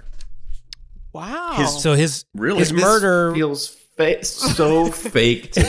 it's real. Absolutely It's no real. way. No, did it you feels get like two a sources? that would be at like a trivia bar. did you get two I got two sources, on this one? I got to- See, I'm There's a different guy- than Justin. I just choose to believe anything that I I'm know. told. The source I'm is a guy great. that there's a guy there's a guy um who's making a documentary that has not come out yet. called source? Arizona Raised, where he's Uh uh. he's catching up with all the babies who were cast in the film, Stop. and Stop. that is I'm not I'm not Wait, lying. is is the guy who's making this documentary you? And that sounds amazing. He, he, On he the reported Wikipedia for Taser, it says Jack Cover, a NASA researcher, began developing the first Taser in 1969. This By is what I love about 1974, I- I- Cover well, had completed the I think device, it- which he named Taser. the like widely manufactured version of it. Hey, Look, that's what the documentarian said. Okay. You didn't All right. even Wikipedia. Bob, Bob, if you click on any one of those babies on IMDb, they'll probably bring you to Arizona Raised, the unreleased documentary. I just want our audience to trust us. You know that we're we're a source, a one-stop shop for He's right. no, it did. That's exactly what happened. Arizona oh. raised. And the poster says lights, camera, murder. It does. It says lights, camera, murder. Yep, Arizona raised. What the heck ever happened to the Arizona Quints? See? The question that And has been on everybody's mind for the past 30 years. Don't think I didn't try to hunt down that documentary. That's how I discovered it has not been finished yet. It's because you cannot watch When it. When did it start getting made? What does it say on there? 2006 or something something tells me it will never get finished, but that's just a, Um. a hunch. I'm talking about the taser. I'm talking about you saying that his friends did a GoFundMe and invented a No, I didn't say go. I didn't say GoFundMe. This was way before GoFundMe. They did like a. They did. They they created some sort of charity or something that ended up. I don't know. Okay. Did I did I read the article very quickly one time and then move on and say that I'll put that in the memory bank. So he gets Nathan Jr. He grabs the Dr. Spock book. He goes, "Here's the instructions." Great moment where she just immediately starts sobbing. Mm-hmm. Oh, he's beautiful. Yeah, he's awful damn good. I think I got the best one. I bet they were all beautiful. All babies are beautiful. This one's awful damn good, though. Don't you cuss around him. He's fine, he is. I think it's Nathan Jr. We are doing the right thing, aren't we, Hi? I mean, they had more than they could handle. Well, now, honey, we've been over this and over this, and there's what's right and there's what's right, and never the twain shall meet. Don't you think his mama will be upset? I mean, overly? Well, of course she'll be upset, sugar, but she'll get over it. She's got four little babies, almost as good as this one. It's like when I was robbing convenience stores. I love him so much. I know you do, honey. I love him so much. I know you do. And then uh, we get uh, a birth sequence of uh, John Goodman and William Forsythe escaping from prison, bursting their way out of the muddy ground.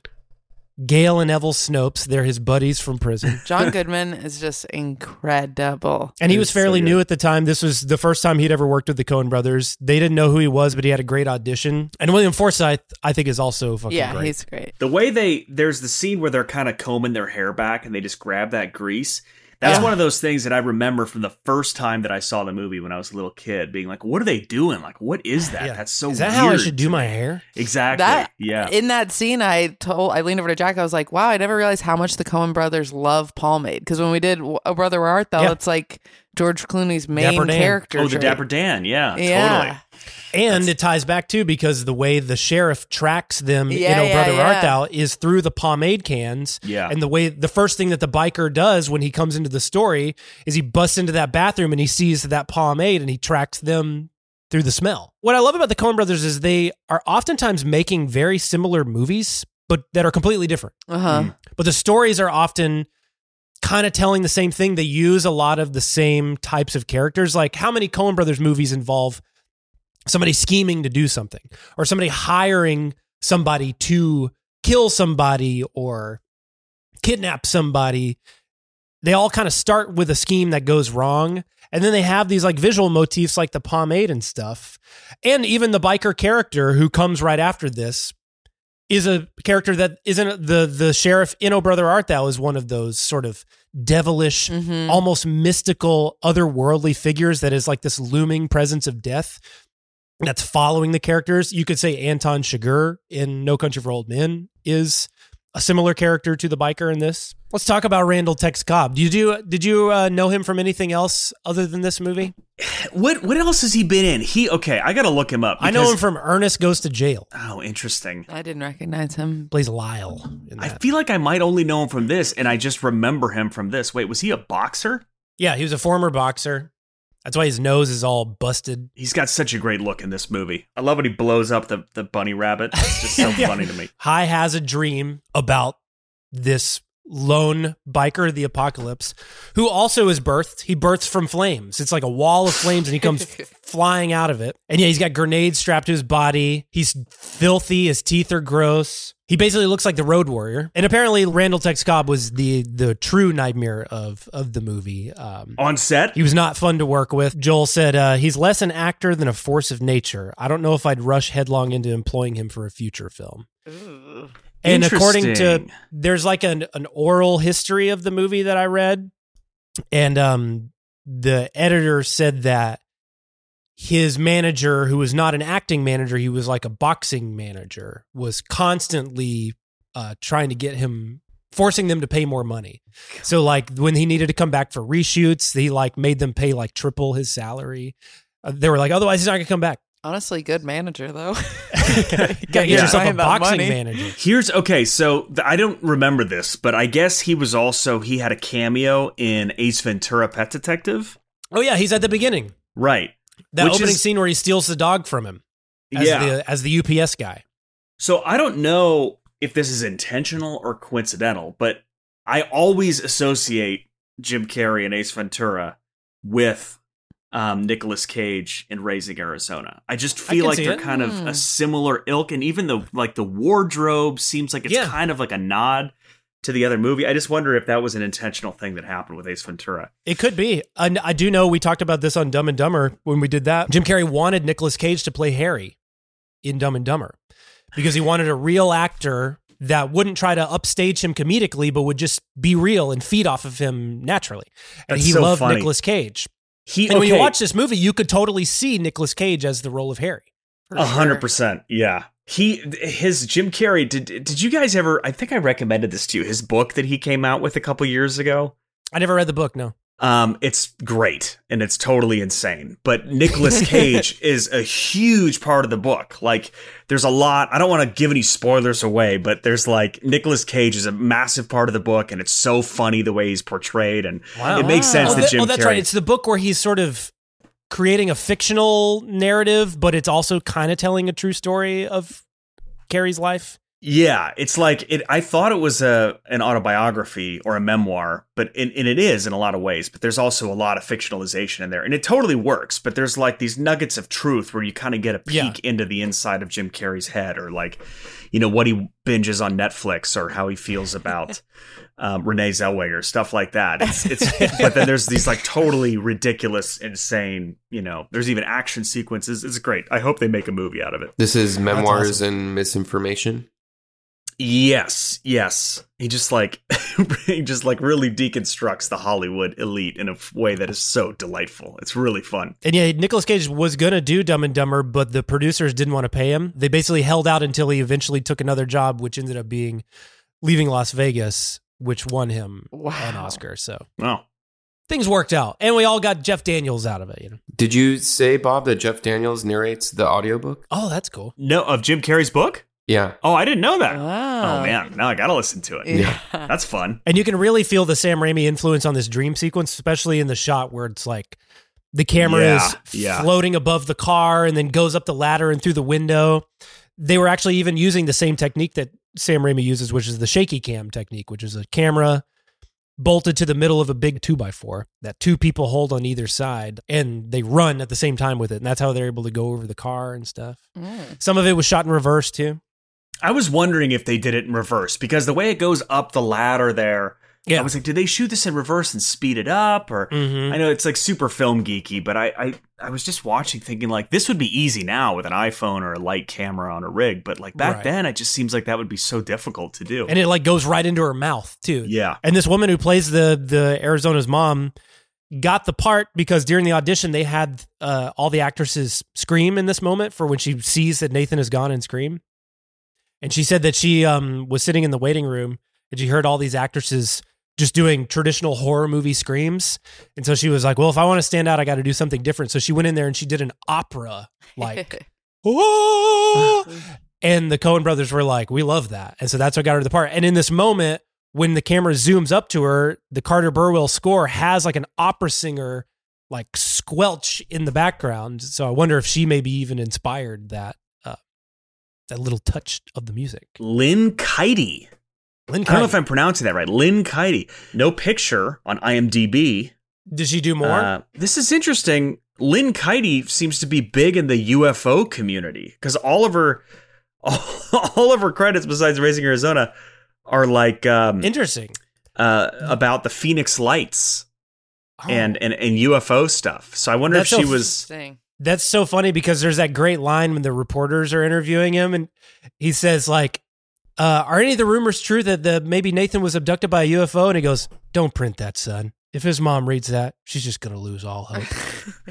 Man, that's crazy. She must. There's got to be some story here with Lynne Kitei. She must be connected to the Phoenix Yeah. Lights. She made a movie about the Phoenix Lights, a documentary. I feel like this movie has a little bit of an alien vibe to it because it's mentioned in that, but also Emmet Walsh, when he's describing one of his stories, he says there's a spherical object floating on the highway, and it wasn't a piece of the car. So it's like there's these little hints throughout the movie that like aliens are abound. Yeah. That's one of Jack's uh, crockpot theories again, or what's it called? What's the term? A college thesis paper that Yeah. I'm gonna write? Yeah. A crackpot theory? Crackpot. Yeah. And they would eventually play with aliens and the man who wasn't there. I think they're into aliens. Okay. A great sequence where Glenn and Dot come over, played by Sam McMurray and Frances McDormand. She's so funny in this. It's fun because you don't ever see her in a role like this, like a Kind of a wild, goofy role. yeah, and like a like highly like girly girl too. Mm-hmm. And I love Sam McMurray. He's so fucking funny. There's a moment in the uh, oral history where he said that the Coen brothers were very against improv from everybody. And um, during a rehearsal, he did the thing where he grabbed the handful of peanuts and threw it at one of the kids, like that moment in the movie. That was off the cuff. Everybody laughed. Like the crew cracked up laughing. And apparently Joel walked over to him and he said, We're going to keep that, but don't do anything like that again. That's hilarious. I I got confused in this scene. So he's basically there. He says things about them having fertility issues, but they've got five kids. I don't really. I got lost there. I, I must have missed a detail there somehow. Yeah, he says there's something wrong with his semen. Right. Uh-huh. Oh, I think I just figured it out. They're swingers, right? So all the kids aren't his. Maybe Oh, maybe he's didn't the dad of any of the that. kids. That's funny. Yeah. So he has other men Probably. impregnate Yeah. his wife. Maybe that's what it is. Yeah. And she's just like desperate to get another one. Well, she just want because they get too big that she can't cuddle. She can't them cuddle. anymore. That must be it. That's why he's like, "Hey, you know, you're a good-looking guy." Like the swing, the swingers reveal is so funny. to me. Mm-hmm. Yeah, he presents a, an, an opportunity to maybe wife swap with him, and Nicolas Cage punches him in the face. I related though to Holly Hunter in this. Like whenever you decide, like, oh, okay, we're gonna start trying to have kids or whatever, it's like suddenly like, okay, but you have to do this, and you have to. Do you have this pediatrician? Do you do like a thousand things? Like the second you get pregnant, you have to get a daycare, and like you hear all of those things. So I was He's gotta get very much. I was very much feeling Holly Hunter in this. In this yeah, scene. did this Oh, moment yeah. stress you out? Because it stressed me out. Because it then it got me thinking about that kind of stuff. It's like, what are you gonna like, starting how a bank do you account? figure and- out this stuff that you are supposed Yeah. to do? I well, I was laughing for sure. I mean, I I feel very grateful that we, you know, Le- Lisa, my partner, such a amazing. She's got it dialed in, you know, and I'm and I'm learning from her, and we're both reading the books, we're doing all the stuff. So it didn't give me anxiety. It just I definitely was laughing about it. The thing that that I think is funny though is when we, you know, trying to have a kid, working on that for many years, everybody's got an opinion that has ever had a kid because it worked for them. So they're like, you Eh. know, my favorite thing is people would just be like, you know, you just got to get a bottle of wine and put on some good music. I'm like, spoken like somebody who probably got pregnant instantaneously. Yeah. Like, you know what I mean? But yeah, everybody everybody's got an opinion. It's like when you know Justin's sick right now. Whenever somebody's sick, everyone's like, "Oh, you have to do take echinacea and a little bit of your own shit and blend it and sniff it twice a day. It'll take care of your cold in six to Yeah. eight weeks." I love I love just like drink soup. Like, oh, I don't know Yeah. that. I don't know that one. I needed a reminder. Did you have did you Exactly. vitamin C? I never thought of such a thing. Thank you. Drink lots of Um, water. Stay in so don't go in the cold. We did have a funny thing though, where we ended up getting pregnant um, a week after we got a new dog. So now we have two dogs. One's a puppy who's a Oh. maniac, and a baby coming. So that's kind of funny. We are like, yeah, if you if you want to get pregnant, just uh, get another dog. Yeah. Is my That's that's, trick. that's what I'm going to tell everybody. So yeah, great supermarket chase. I do love the Huggies chase where it's it, literally everybody pulls out a gun. Everybody. It's just, I was Uh. laughing so hard. Son, you got a panty on your head. Was something I used to say all the time as a kid. Yes, me too. It's such a memorable line. I actually forgot that that line was in this movie until yesterday. I heard it and I was like, "Oh man, I've been saying ya. that forever," and I forgot what it's from. yeah, This is the first, but not the last time that Nicolas Cage will rob a place with a panty on his head, because he does it in Wild at Heart with Willem Dafoe's character. that I feel like Wild at Heart kind of feels like a, a like a sister to this Yeah. movie, like the dark or the dark Uh-huh. cousin of Raising Arizona in a way. Because it's got that chaotic That'd be a good double feature. Yeah, it's like a, a much sexier, like sweatier kind of um, version of this film, or something like that. and it feels like Cage completely unhinged. You know, like Yeah. uh, it, it doesn't feel like David Lynch was saying no to to Cage on that one. Yeah, seems like he was allowed to take that and go with wherever he wanted to go. that movie's I just love that full. Yeah, full of great wild. I think I know that movie maybe because of you guys. I think that maybe you let me borrow that DVD at some point because I had not seen it going into doing the the the web series. Yeah, I think the the two movies we told you to watch for that character was Wild at Heart and Leaving Las Vegas. We created a monster. I remember you showed up to set the first day and you were like, I don't really know if I like have his voice down. And we were like, no, don't do a voice. Like just just do you as Nick Cage. And so it's like not a one to one impersonation by any means. It's more of a it's the idea of Nick That's the funniest part of it. And then didn't you do Nick Cage in a Funny or Die whiskey commercial? Yeah, then we did another one. Yeah, We brought it to the Funny or Die. that's really funny. Yeah, Did a whole series of that. That was the funniest part of that whole thing is that you didn't you you actually advised me against using an accent of or like a Nicolas Cage impression Yeah. of any kind. But I think what made it so fun from my point of view is just uh, trying to harness his energy and his Mhm. his sort of approach to the way he does what he does, which is to um make these crazy wild choices that are com- that feel kind of irrational and are just unhinged and fun. And man, that was just the most fun thing ever. The all Yeah. those we weren't Oh. restrained by any reality. It was just like, let's just make him a character. Like, just make the most fun character we could make. yeah. Well, I miss that character. I love That it. was funny Oh too that God. we integrate we snuck in the watch from the web series that Nick Cage uses to keep track of when he needs to have his next drink. We snuck it into this commercial with no We context, so nobody has any clue. His watch is beeping. I, I'm honestly surprised that I didn't die filming those whiskey commercials because there's a there's a moment in one of the I think the first one where he smashes the the um yeah. Cookie buddy. the cockroach and eats the cockroach. Yeah. in in my face is so like red and sweaty and like the veins of my eyeballs are popping out that I like I can't believe I didn't have an aneurysm and like blow up my head or something like that. It's still when I watch it I laugh. I'm like god I don't even remember this. You know what would be a fun scientific study that I'm surprised no one has done? Um, Harvard or MIT, if you're listening.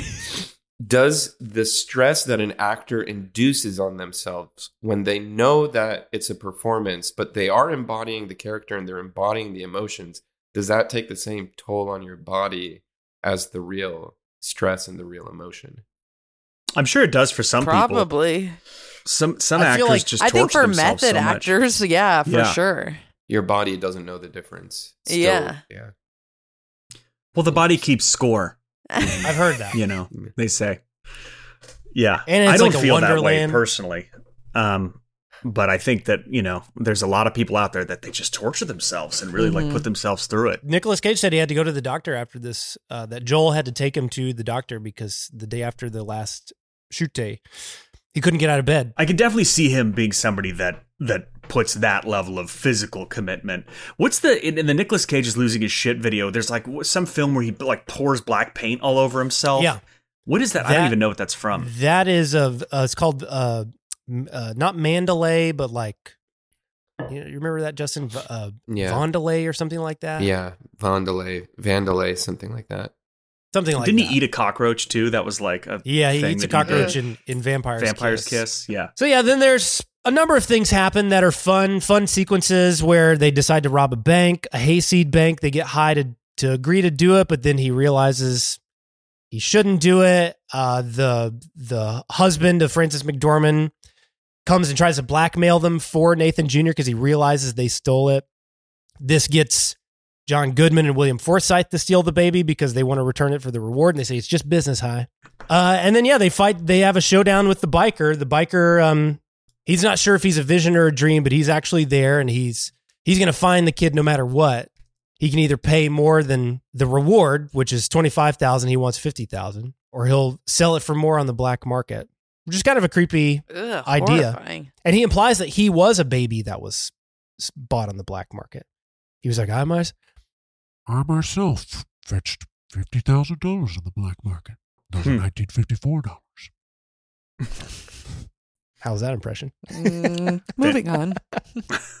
Anyone can cover their nose, Jack. What are y'all's interpretations on the Leonard Smalls biker character? Because at the end of the movie, it's revealed that he and High have the same tattoo. tattoo, which is of um, Roo- It's a rooster, right? It's either Woody Woodpecker or it's Mr. Horsepower, which is like a famous auto parts logo. But Mr. Horsepower usually has like a, a, a cigar in his mouth, but it's the same bird. no, there's a company that uses that logo. That's what uh, it is, Mr. Horsepower. Muffler, something muffler. It confused me. So I'm like, okay, is he just like a part of him? I don't think it's meant to be anything more than just like prison prison tattoo. Like because his his friends who escaped from prison have the woodpecker, and it has like the vibe of like a gang tattoo or prison tattoo. How, So I- how, how do you? I don't think the movie ever shows that they have the tattoo. I think I think I saw it at one point. Hmm. I've never seen that. Um, if I recall correctly, and I could be wrong, in the scene where they're first introduced, where they're like sitting in that therapy session room, Mhm. y- you don't see it. Multiple of them had it. I'd never, I'd never noticed that either any of Hmm. them have it. I could be wrong. If it's true, if they are, they also have the tattoos, which I thought they did.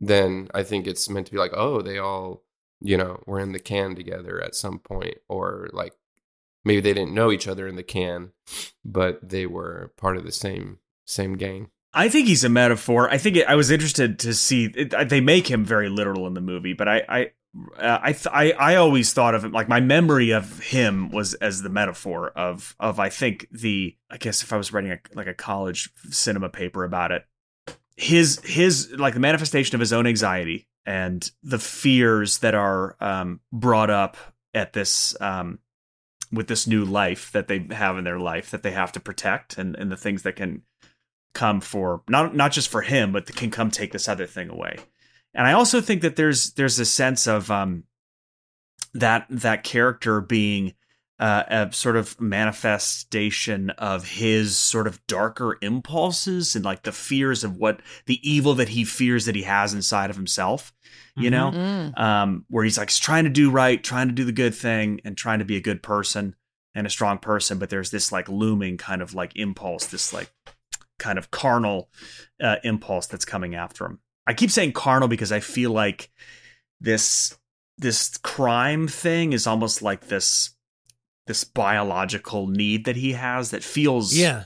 like he didn't strike it's not like a very sexual character but i think that this like crime for him is his release and yeah. Well, he even it's hereditary almost because he says, "I come from a long line of outlaws and frontiersmen, right right and this is in my It's nature. in my DNA. like, yeah, yeah that's hundred percent my interpretation of it too. I think it's like whatever is in The Shining that causes the character Jack character to want to kill his family. You know that that same metaphor That's what the Leonard Smalls character is to me. I mean, he, he almost says it as such in his dream monologue where he's like, I I don't know if he was a dream or a vision, but I almost feel like I brought him into this world. He is the wrath that is going to come from taking this child. And an interesting thing that I'd never really thought about before, but I looked into the song that when he wakes up from that dream, Holly Hunter is like singing a lullaby to um, Nathan Jr. Father sits at his cabin door, wiping his tear dimmed eyes. For I did murder that dear little girl whose name was Rose Garland. Sometimes it's a hard world for little things. So I looked into what that song was, and it's like an old folk lullaby called Down in the Willow Garden. And it's about a guy who murders his wife and then gets imprisoned for it. And, and the song is about the guilt of it and the regret of doing it. And that's that melody, that like dun dun dun dun dun dun dun is introduced in that dream sequence with the biker. Lone biker, of the apocalypse. A man with all the powers of hell at his command. He could turn the day into night and laid to waste everything in his path. the melody of that folk song and then it kind of becomes a part of the score after that so it seems intentional to me that like they chose that folk song for a reason and they're highlighting the leonard smalls character with that folk song of a, a song about a guy who kills his wife and and and and feels bad about it and feels guilt about it. It is i think for me ties into that interpretation of that he is like a manifestation of like all the darkest qualities of me and and the and the this bad things that could happen from me. And so the fight at the end feels like a fight with himself. He's like overcoming his his uh his own demon. This is kind of digging deep, but my kind of another part of my interpretation of it is that he comes from a long line of criminals and outlaws, like he says, right? And and he now is, you know, through the course of the movie, he's going to have this kid, this boy, this son, who you know, I wonder if any of it is his fears of the the lineage continuing on to the next generation, and if if if the fight with him is is kind of about him wrestling with his own demons in in order to Mm. kind of break the cycle a little bit. Yeah. Um, Because when they bring him home, he goes, "He's a little outlaw. You can see it." And she goes, "No, no, he's a good boy." Yeah. you can see it in his Yeah, there's like a pride in it though. yeah. He at that point he's prideful of it. Well, I think that's common in families. It's you know, if masculine hyper masculinity or like Mhm, alpha mhm. shit, and um, and and um, and it it feels like um something that we're kind of up against if we're having a boy. I'm thinking about a lot of this now because I'm about to have a boy, and it, I think Yeah. about Yeah. like, um. Is he going to be like the best parts of me or the worst parts of me? You know, like all these the thoughts are going through my head. no, no, don't say that. Luckily, the worst parts aren't too bad. But um, yeah, it's like it's like responsibility, the overwhelming like fear of responsibility. I think whether the character is real or whether it's metaphor, which I think it could also be both at the same time. Me too. Mhm. I think it Um, is. Either way, he manifested it. Like he did bring it into this world through he Yeah. he Yeah. dreamed Mhm. it, and so that's why I think the ending is very similar to me. The way that I look at it is we don't have to look at it as literal or metaphor, but we could look at it as something that he is capable of manifesting. He's capable of manifesting that future, or they both are together. It's not just him. Yeah. Um, so yeah, I mean, he brought the biker from hell into this world, and through their arc and their growth by the end of the film, I think it leaves the door open that like he could, they could manifest a better future for themselves too. Yeah. Yeah, It's sort of sweet too when he kills him because he accidentally kills him.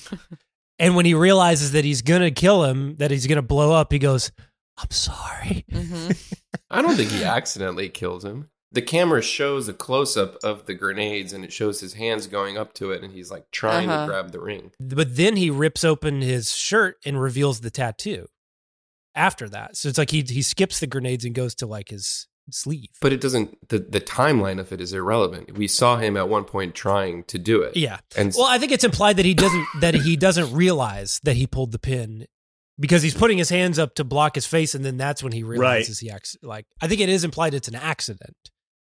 I could I couldn't disagree more. I think the the movie shows a sequence of shots that insinuate that he is trying to remove the pin from the gr- grenade. Corey, do you know what I mean? I do know what you mean, but now that Jack's saying this, I'm like, I 100% thought that he meant to do it, but now that you're saying this, I'm like, oh, maybe he didn't. He meant It's to in his it, performance, he too. He meant to do it, but he didn't think he would be able to do it. And I think his accomplishment of that was a surprise to him. And he still he had to do what he needed to do to save his family. He could still say, "I'm sorry."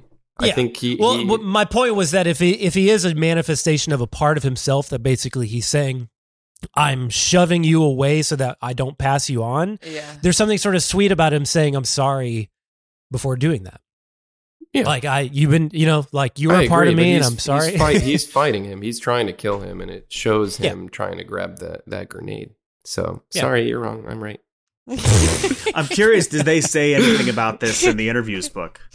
No, they don't talk. They are classically cagey about meaning and themes and all that stuff. They will go so far as to be like, there is no meaning to it. We, you know, we had other stupid reasons for it. They don't for for this character, but they just don't talk about it. Like, which I think is smart. Yeah. I think that's what they should do. They shouldn't Well, say, "Here's the reason." It's a fu- it's such a fun iconic image that allows people to kind of project their own feelings on. I, I think that's the greatest like uh, you know symbols and and um, metaphors in film do that. They kind of allow the Mhm. viewer to say, "Oh, well, this is what I got out of it because this is what I'm going Mhm. through in my Yeah. life and what I feel about it."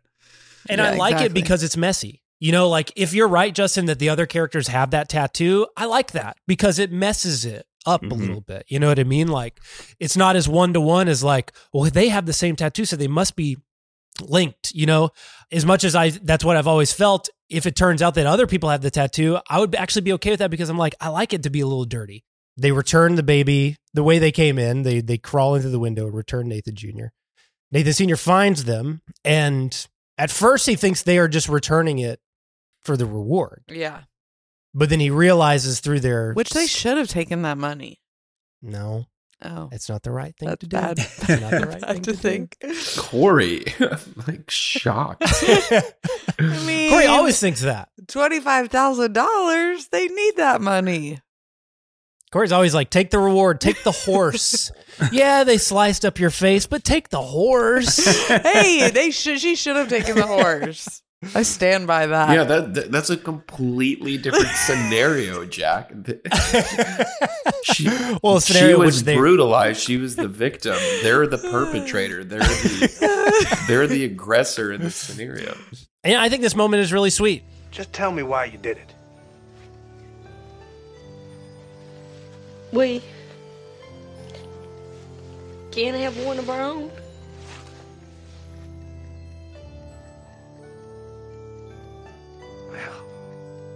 Look at it. You can't have kids. You just got to keep trying and hope medical science catches up with you. Like Florence and me. Caught up with a vengeance. Then, hell, even if it never does for you, you still got each other. Sir, those are kind words, but I think the wife and I are, are splitting up. Her point is that we're both kind of selfish and unrealistic, so we ain't too good for each other. Well, ma'am, I don't know much, but I do know human beings. I Brought back my boy. So, you must have your good points, too. And he's like, Sleep on it. yeah, I can't imagine if Florence left me. I don't know what I'd do. Word of advice sleep on it. For one night at least. That's a pretty good impression. I applaud all the impressions. I think they're all good. You should have played Nicolas Cage in your web series. Stop feeding feeding into it, Bob.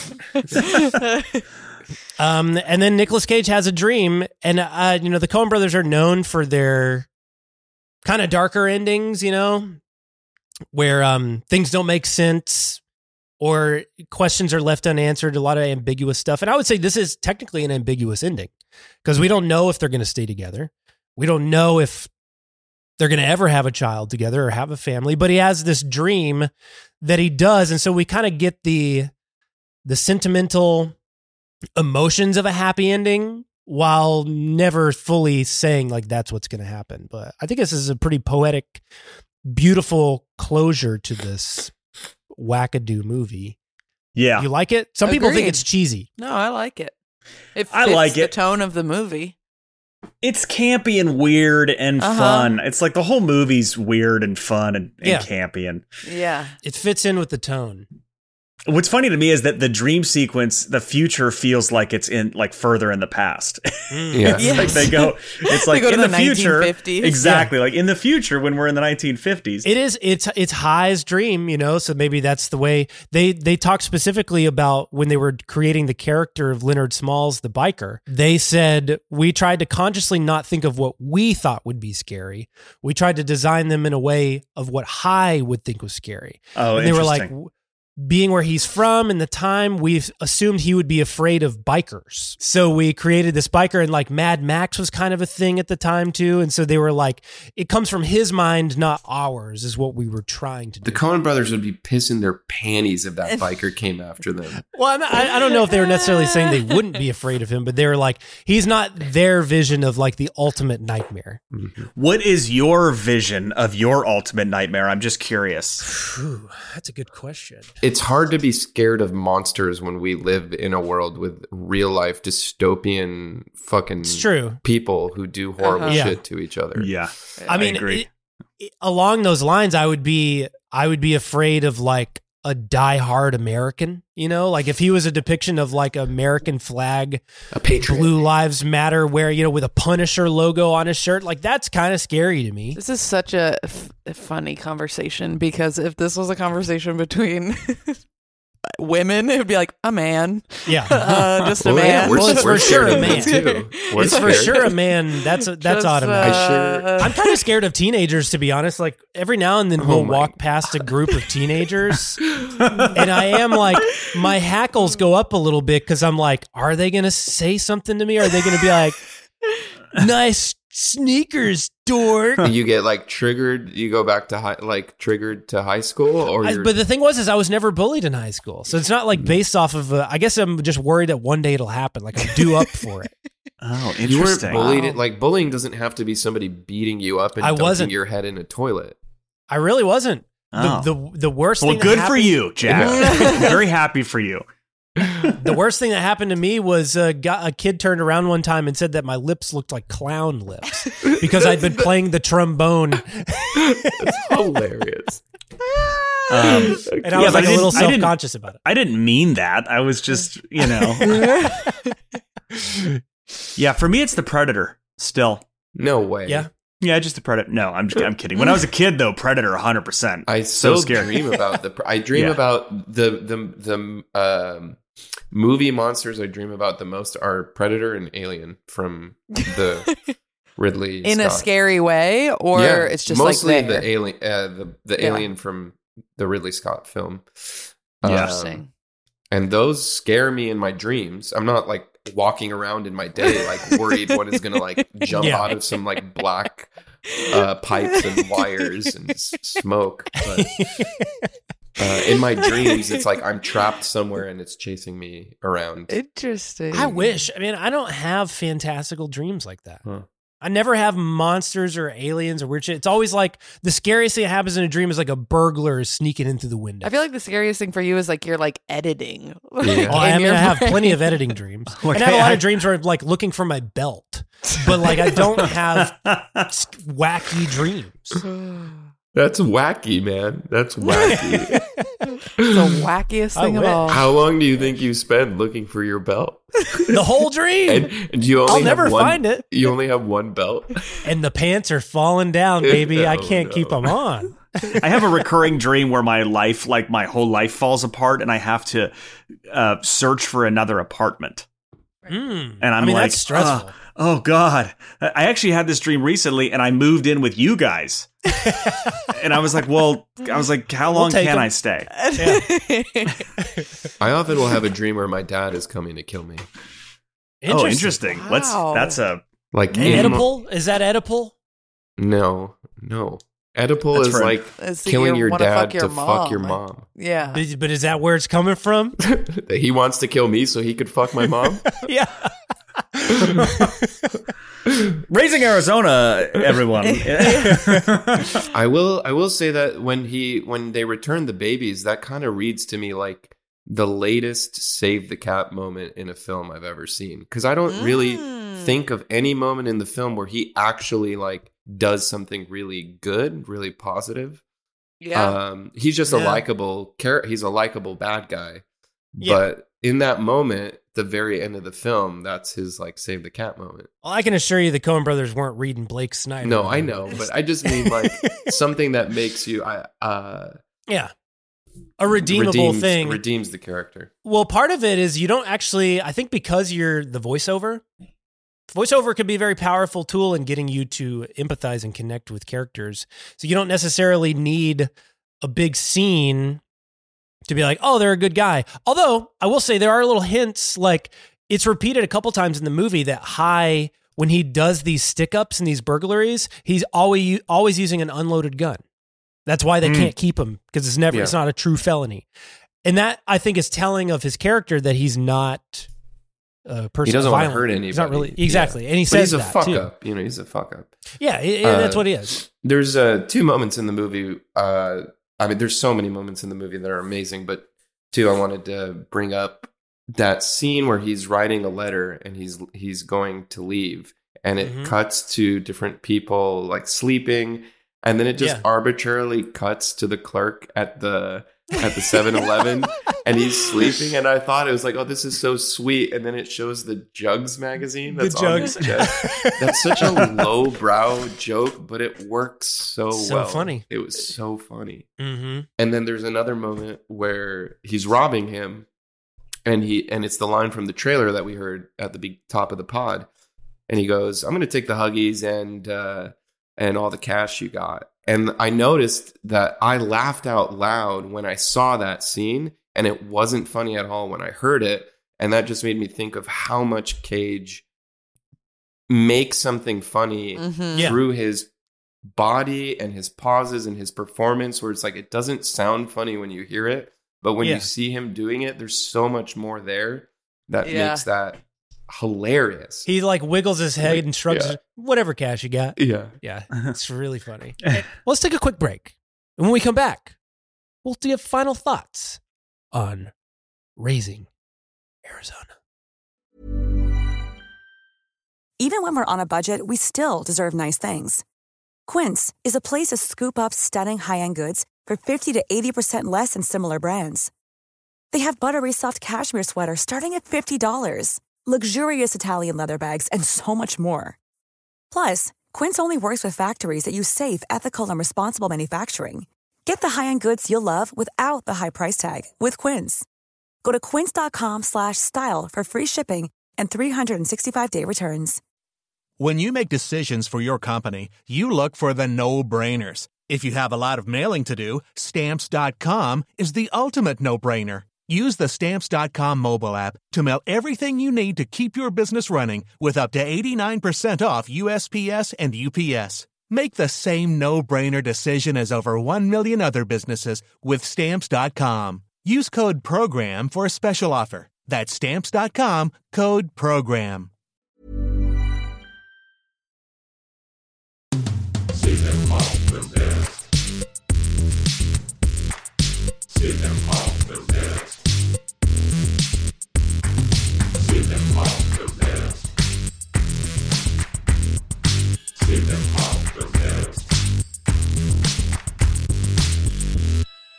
Welcome back to Cinema Possessed, and we are talking final thoughts on Raising Arizona. Mm-hmm. Corey, what are your final thoughts on Raising Arizona? I mean, not a lot more than everything that we've just discussed. I love this movie.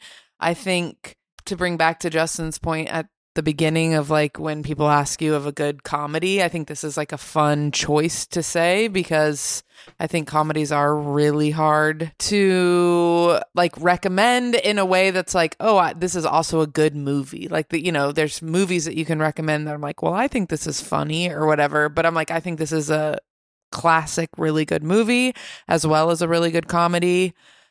The performances are incredible. I think Holly Hunter is I mean, obviously this is like a Nicolas Cage classic role, but I feel like the same for Holly Hunter. I think she's so so good in this movie. And the way that she goes from like she's essentially the straight man of this movie, but she has so much like heightened comedy bits and like her going from full on crying to being like harsh so quickly is Yeah. just so impressive and fun and I love this movie. I think John Goodman, I think it's one of my favorite roles of his.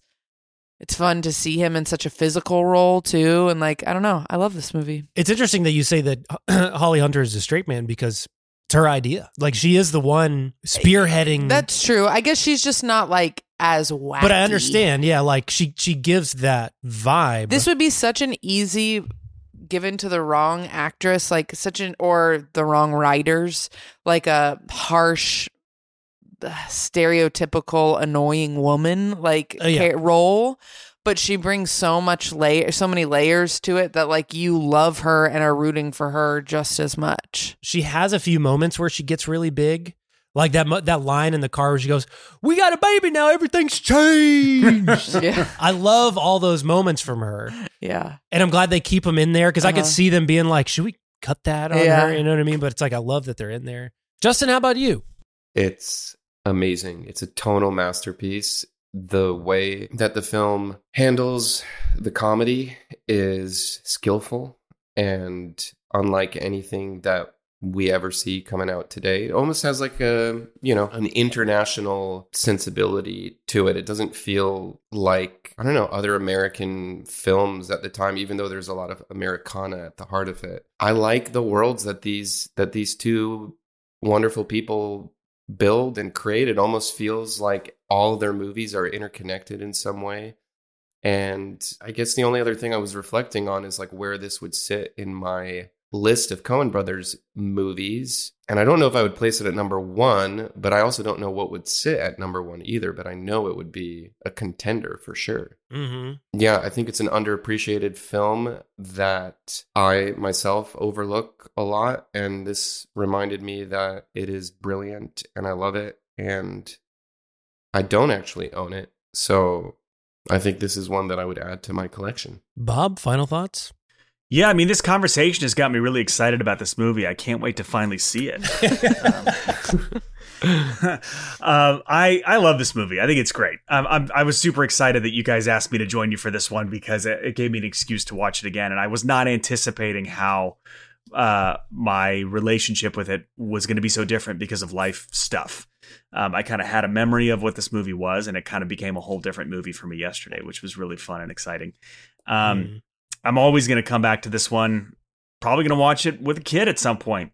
You know, it's just such Yeah. a fun, sure. zany, wacky movie. And it's Um, in the lineage of parents introducing this movie to kids. Exactly. Yeah, and I think I think this is a pretty safe one too. You know, to, Big time. It's not. Yeah. It doesn't have any of the easy stuff that people go for for entertainment. It's like it's fun and weird, and it's like a cartoon movie Mhm. basically. Yeah. So I really love this movie so much. It made me want to go back and rewatch Hudsucker Proxy because I feel like that's another one that kind of fits into the weird kind of cartoony. Totally. Was Sam Raimi involved reality. in that one also? He's in it. He makes a little cameo. And they were actually they had written Hudsucker and they were wanting to make Hudsucker as their second film, but it was too expensive. They were they they knew they would never get the budget for it, so they wrote this. It says he's a writer on it too. Oh, really? Yeah. He co-wrote. That's cool. Yeah, and before even before this, they co-wrote uh, the XYZ Murders or, or Crime Wave Mhm. um, that Sam Raimi directed right before this. I agree completely, Bob. Uh, I, this is the most emotional viewing I've ever had of it. For whatever reason, it is connecting with me at this stage of my life more than it ever has. This has always been one of my favorite movies. I think it is my favorite Coen Brothers movie. When the credits hit at the 11 minute mark, I thought to myself, is this my favorite movie of all time? so it's up there, you know, it's in the conversation. I uh, can't wait to watch it again. I think I'll watch it many more times in my life. And uh, there's no way I'm going to give up this DVD. I love it. I love that we can watch movies and you need to remind yourself that just because you liked or didn't like a movie 5, 10, 15 years ago, you're going to have a totally different experience based on what's happened in your life. Mhm. And based on what you both have said, I think it's really exciting. It's an exciting reason or motivation for somebody who's seen a movie once or twice and liked it to like check in with it again. You know, if it's been 10 years, you can connect with it in a totally different way.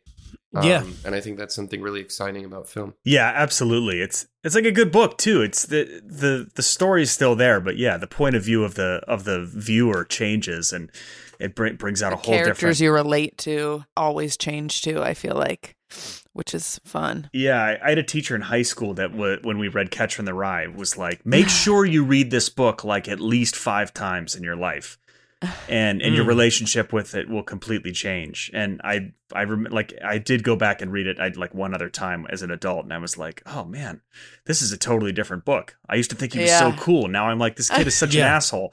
you know? Fucking hate I this guy. know.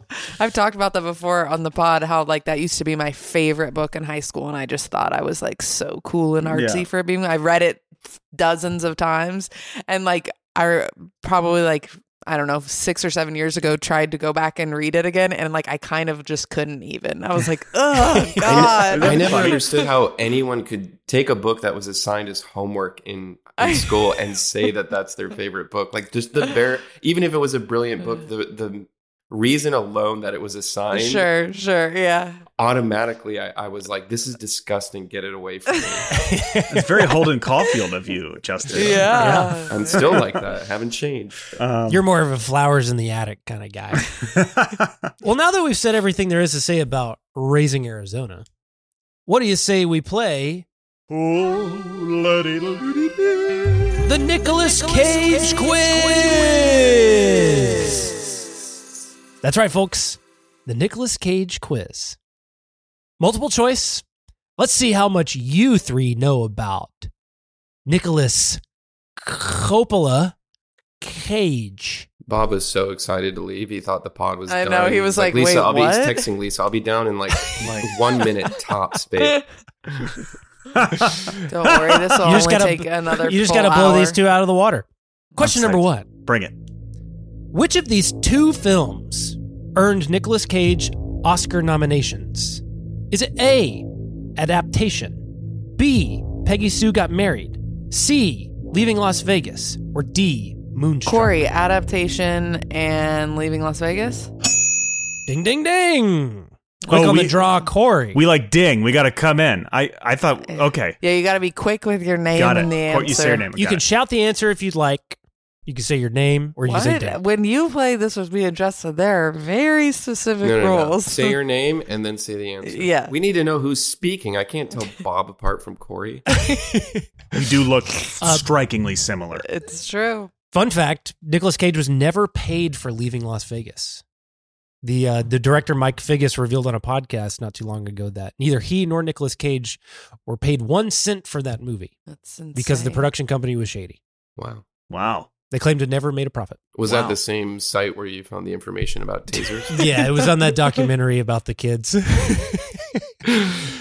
Question number two Nicolas Coppola changed his last name to Cage to distance himself from his famous uncle. The name Cage is based off a comic book hero Luke Cage, who also goes by what moniker? A. Black Lightning, B. Power Man, C. Brother Voodoo, or D. Spawn? Corey A. Black Lightning. Oh, I was gonna say thought the a same. Show. It's not I thought a Spawn. show. what was BNC again? B is Power Man and C is Brother Voodoo. I'm going to go with C, Brother Voodoo. Oh, Power Man, really? It was Power Man. that's lame. Oh. Hmm. You only need to brush up on your Marvel comics. No thanks. I didn't know that. Question number three. Nicolas Cage once woke up in the middle of the night in his Orange County residence to find a naked man standing over his bed, wearing his leather jacket, and doing what? A. Jerking off. B. Licking his feet. C. Eating a fudgesicle. Or D. Holding a hammer. Justin Bob, B C- licking his feet. I say Bob C. Fudgesicle. Yeah. Wow. He was eating a fudge. Oh my god, that's horrifying. Knowing Nicolas Cage the way that I do, uh, Yeah, that's true. You would get that one. You would get. I that could one. see somebody. I could see somebody eating a fudgesicle over my sleeping body. Uh, he was arrested, but Cage did not press charges. Of course, not. Wow. However, he was unable to continue sleeping in that house, and so he moved right after. Wow. Yeah, understandably so. Question number four. So Bob has a point, Corey has a point. Justin, you need to catch up, bud. Could- Which of I these could just roles? strangle you? Question number four. Which of these roles was Nicolas Cage originally cast, but he dropped out because he didn't feel he had the time to bulk up? Bob, Was it Superman. Go. Oh, dear. Try to get Was ahead of Corey. Was it A, Maximus Meridius in Gladiator? B, Randy the Ram in The Wrestler? C, Bruce Wayne in Batman Begins? Or D, Max Cady in Cape Fear? Corey Batman? I feel like B wrestler, but I could see. Ding, ding, ding! Really? Then I was like, did he write that movie for? I that's Um, what I was Mickey thinking Rourke. too. I figured he wrote it for Mickey Rourke. Apparently, he was originally cast. Nick Cage did say he could tell that Darren Aronofsky preferred Mickey Rourke. I Hmm. think it was a situation in which Mickey Rourke was maybe not available or something, and so Nick was cast, but then ca- he dropped out because he was like, "I can't get big enough in time." Darren Aronofsky wears his thought his heart on his scarf. You That's can, true. You can read what he's thinking through that scar. He probably just was like mumbling. I wish it was Mick. Yeah. He's like, could you try that more like Mickey Rourke would have done it? Question number five: Nicolas Cage bought what two-headed animal, but gave it up after it kept fighting itself? Is it A, a two-headed cobra, B, a two-headed tiger, C, a two-headed alligator, or D, a two-headed wolverine? Gotta be a cobra. I would say a cobra. Yeah. Ding, ding, ding! Corey gets I don't it. think Corey. any of those other things exist. Yeah, exactly. Yeah, I didn't even know itself. a two-headed cobra exists. I That didn't sounds either. terrifying. I think he donated it to a to a zoo after that. I'm changing All right. my nightmare fear from predator to two-headed cobra. Question number six. Nicolas Cage once spent $276,000 on an item that he was forced to return once it was revealed that it was stolen. Was it A, the Holy Grail? B, a Tyrannosaurus Rex skull? C, a black opal? Or D, an Egyptian mummy? Your guess is as good as mine. I'd say D, mummy. That's what I was gonna say. Justin, do you have an actual guess? I don't remember anything. but Holy Black Grail. Opal. Holy Grail, T Rex skull, black opal. I'm gonna say T Rex skull. Ding, ding, ding! Justin's got points on the Finally. board. Yeah, he I'm bought it from an auction in. Manhattan, and then it was revealed that it was stolen from the Gobi Desert in Mongolia, so he had to give it back. Did he get his money back? I assume so. Although I don't know. Maybe he didn't. Maybe he didn't. Okay, final question of the Nicolas Cage quiz. And this one is worth All the points. 10 points. So whoever gets it brings home the gold. On the set of Bringing Out the Dead, Nicolas Cage was continuously stalked by who? Was it A, Lisa Marie Presley? B, a mime? C, a crow? Or D, Eric Roberts? Oh God. Please be D. and it's not Eric Roberts. Was it a mime? Ding, ding, ding! Really? Corey wins. Bob, I was a mime in high school. I too, Yeah. I too have studied the mime. We we should be Well, mi- we should yeah, be miming we together. should- we should be. I have photographic be. evidence. We gotta. I do too. Corey was in the paper. We got a we got Really? a, b- As a newspaper clipping of her as a mime. Corey, we should start a troupe Let's do it. And this is how we're gonna get our big break, Bob. yeah. Is miming. I think the world, I think Hollywood is ready for a big mime. Hey man, I love miming and clowning. I think it's cool. Yeah, now they've done they've done zombies, vampires, uh, werewolves didn't really catch. I think mimes could have a real. Can you guys resurgence write um, Bob and I a movie called Attack of the Mimes, and it's me and him on the cover? I would this? rather die. Or maybe it's about maybe it's about two mimes who crash land on a planet together and it's called Enemy Mime. Oh, that's, mm. Pretty- That's a great. So many great references there. Have you done Enemy Mine yet? No, on this but I would love to. Speaking of Dennis Quaid, I cannot wait. No. I loved. I loved that movie as a kid. me too. Me too. Well, Bob, it was so great having you on the podcast today. This was the funnest conversation. Anything you want to plug?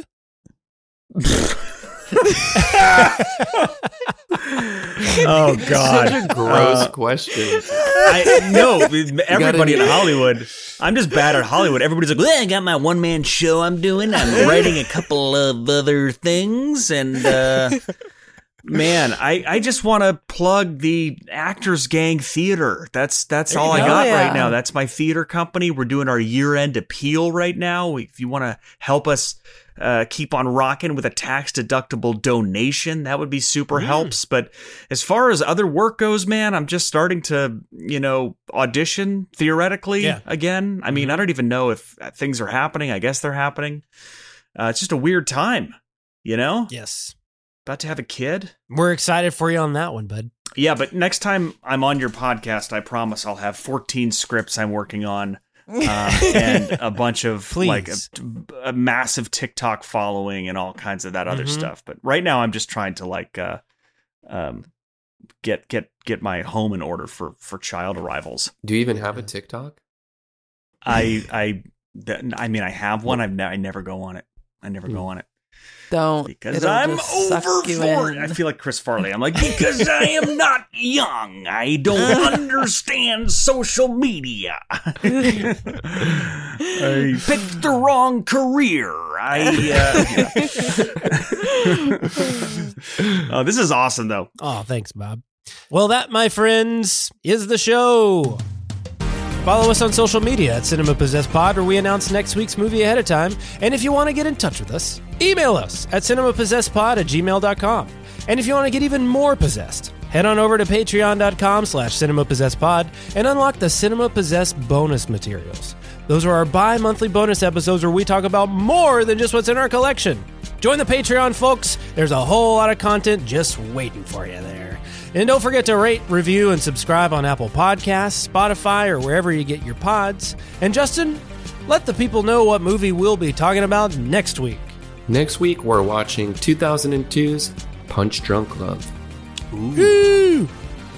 Wait. He needs me, he needs me, he needs me. Now, I could be talking about Popeye. Did you know that's from Popeye? Mm-hmm. I'll save it for next episode. and as always, keep watching the movies you love and stay possessed.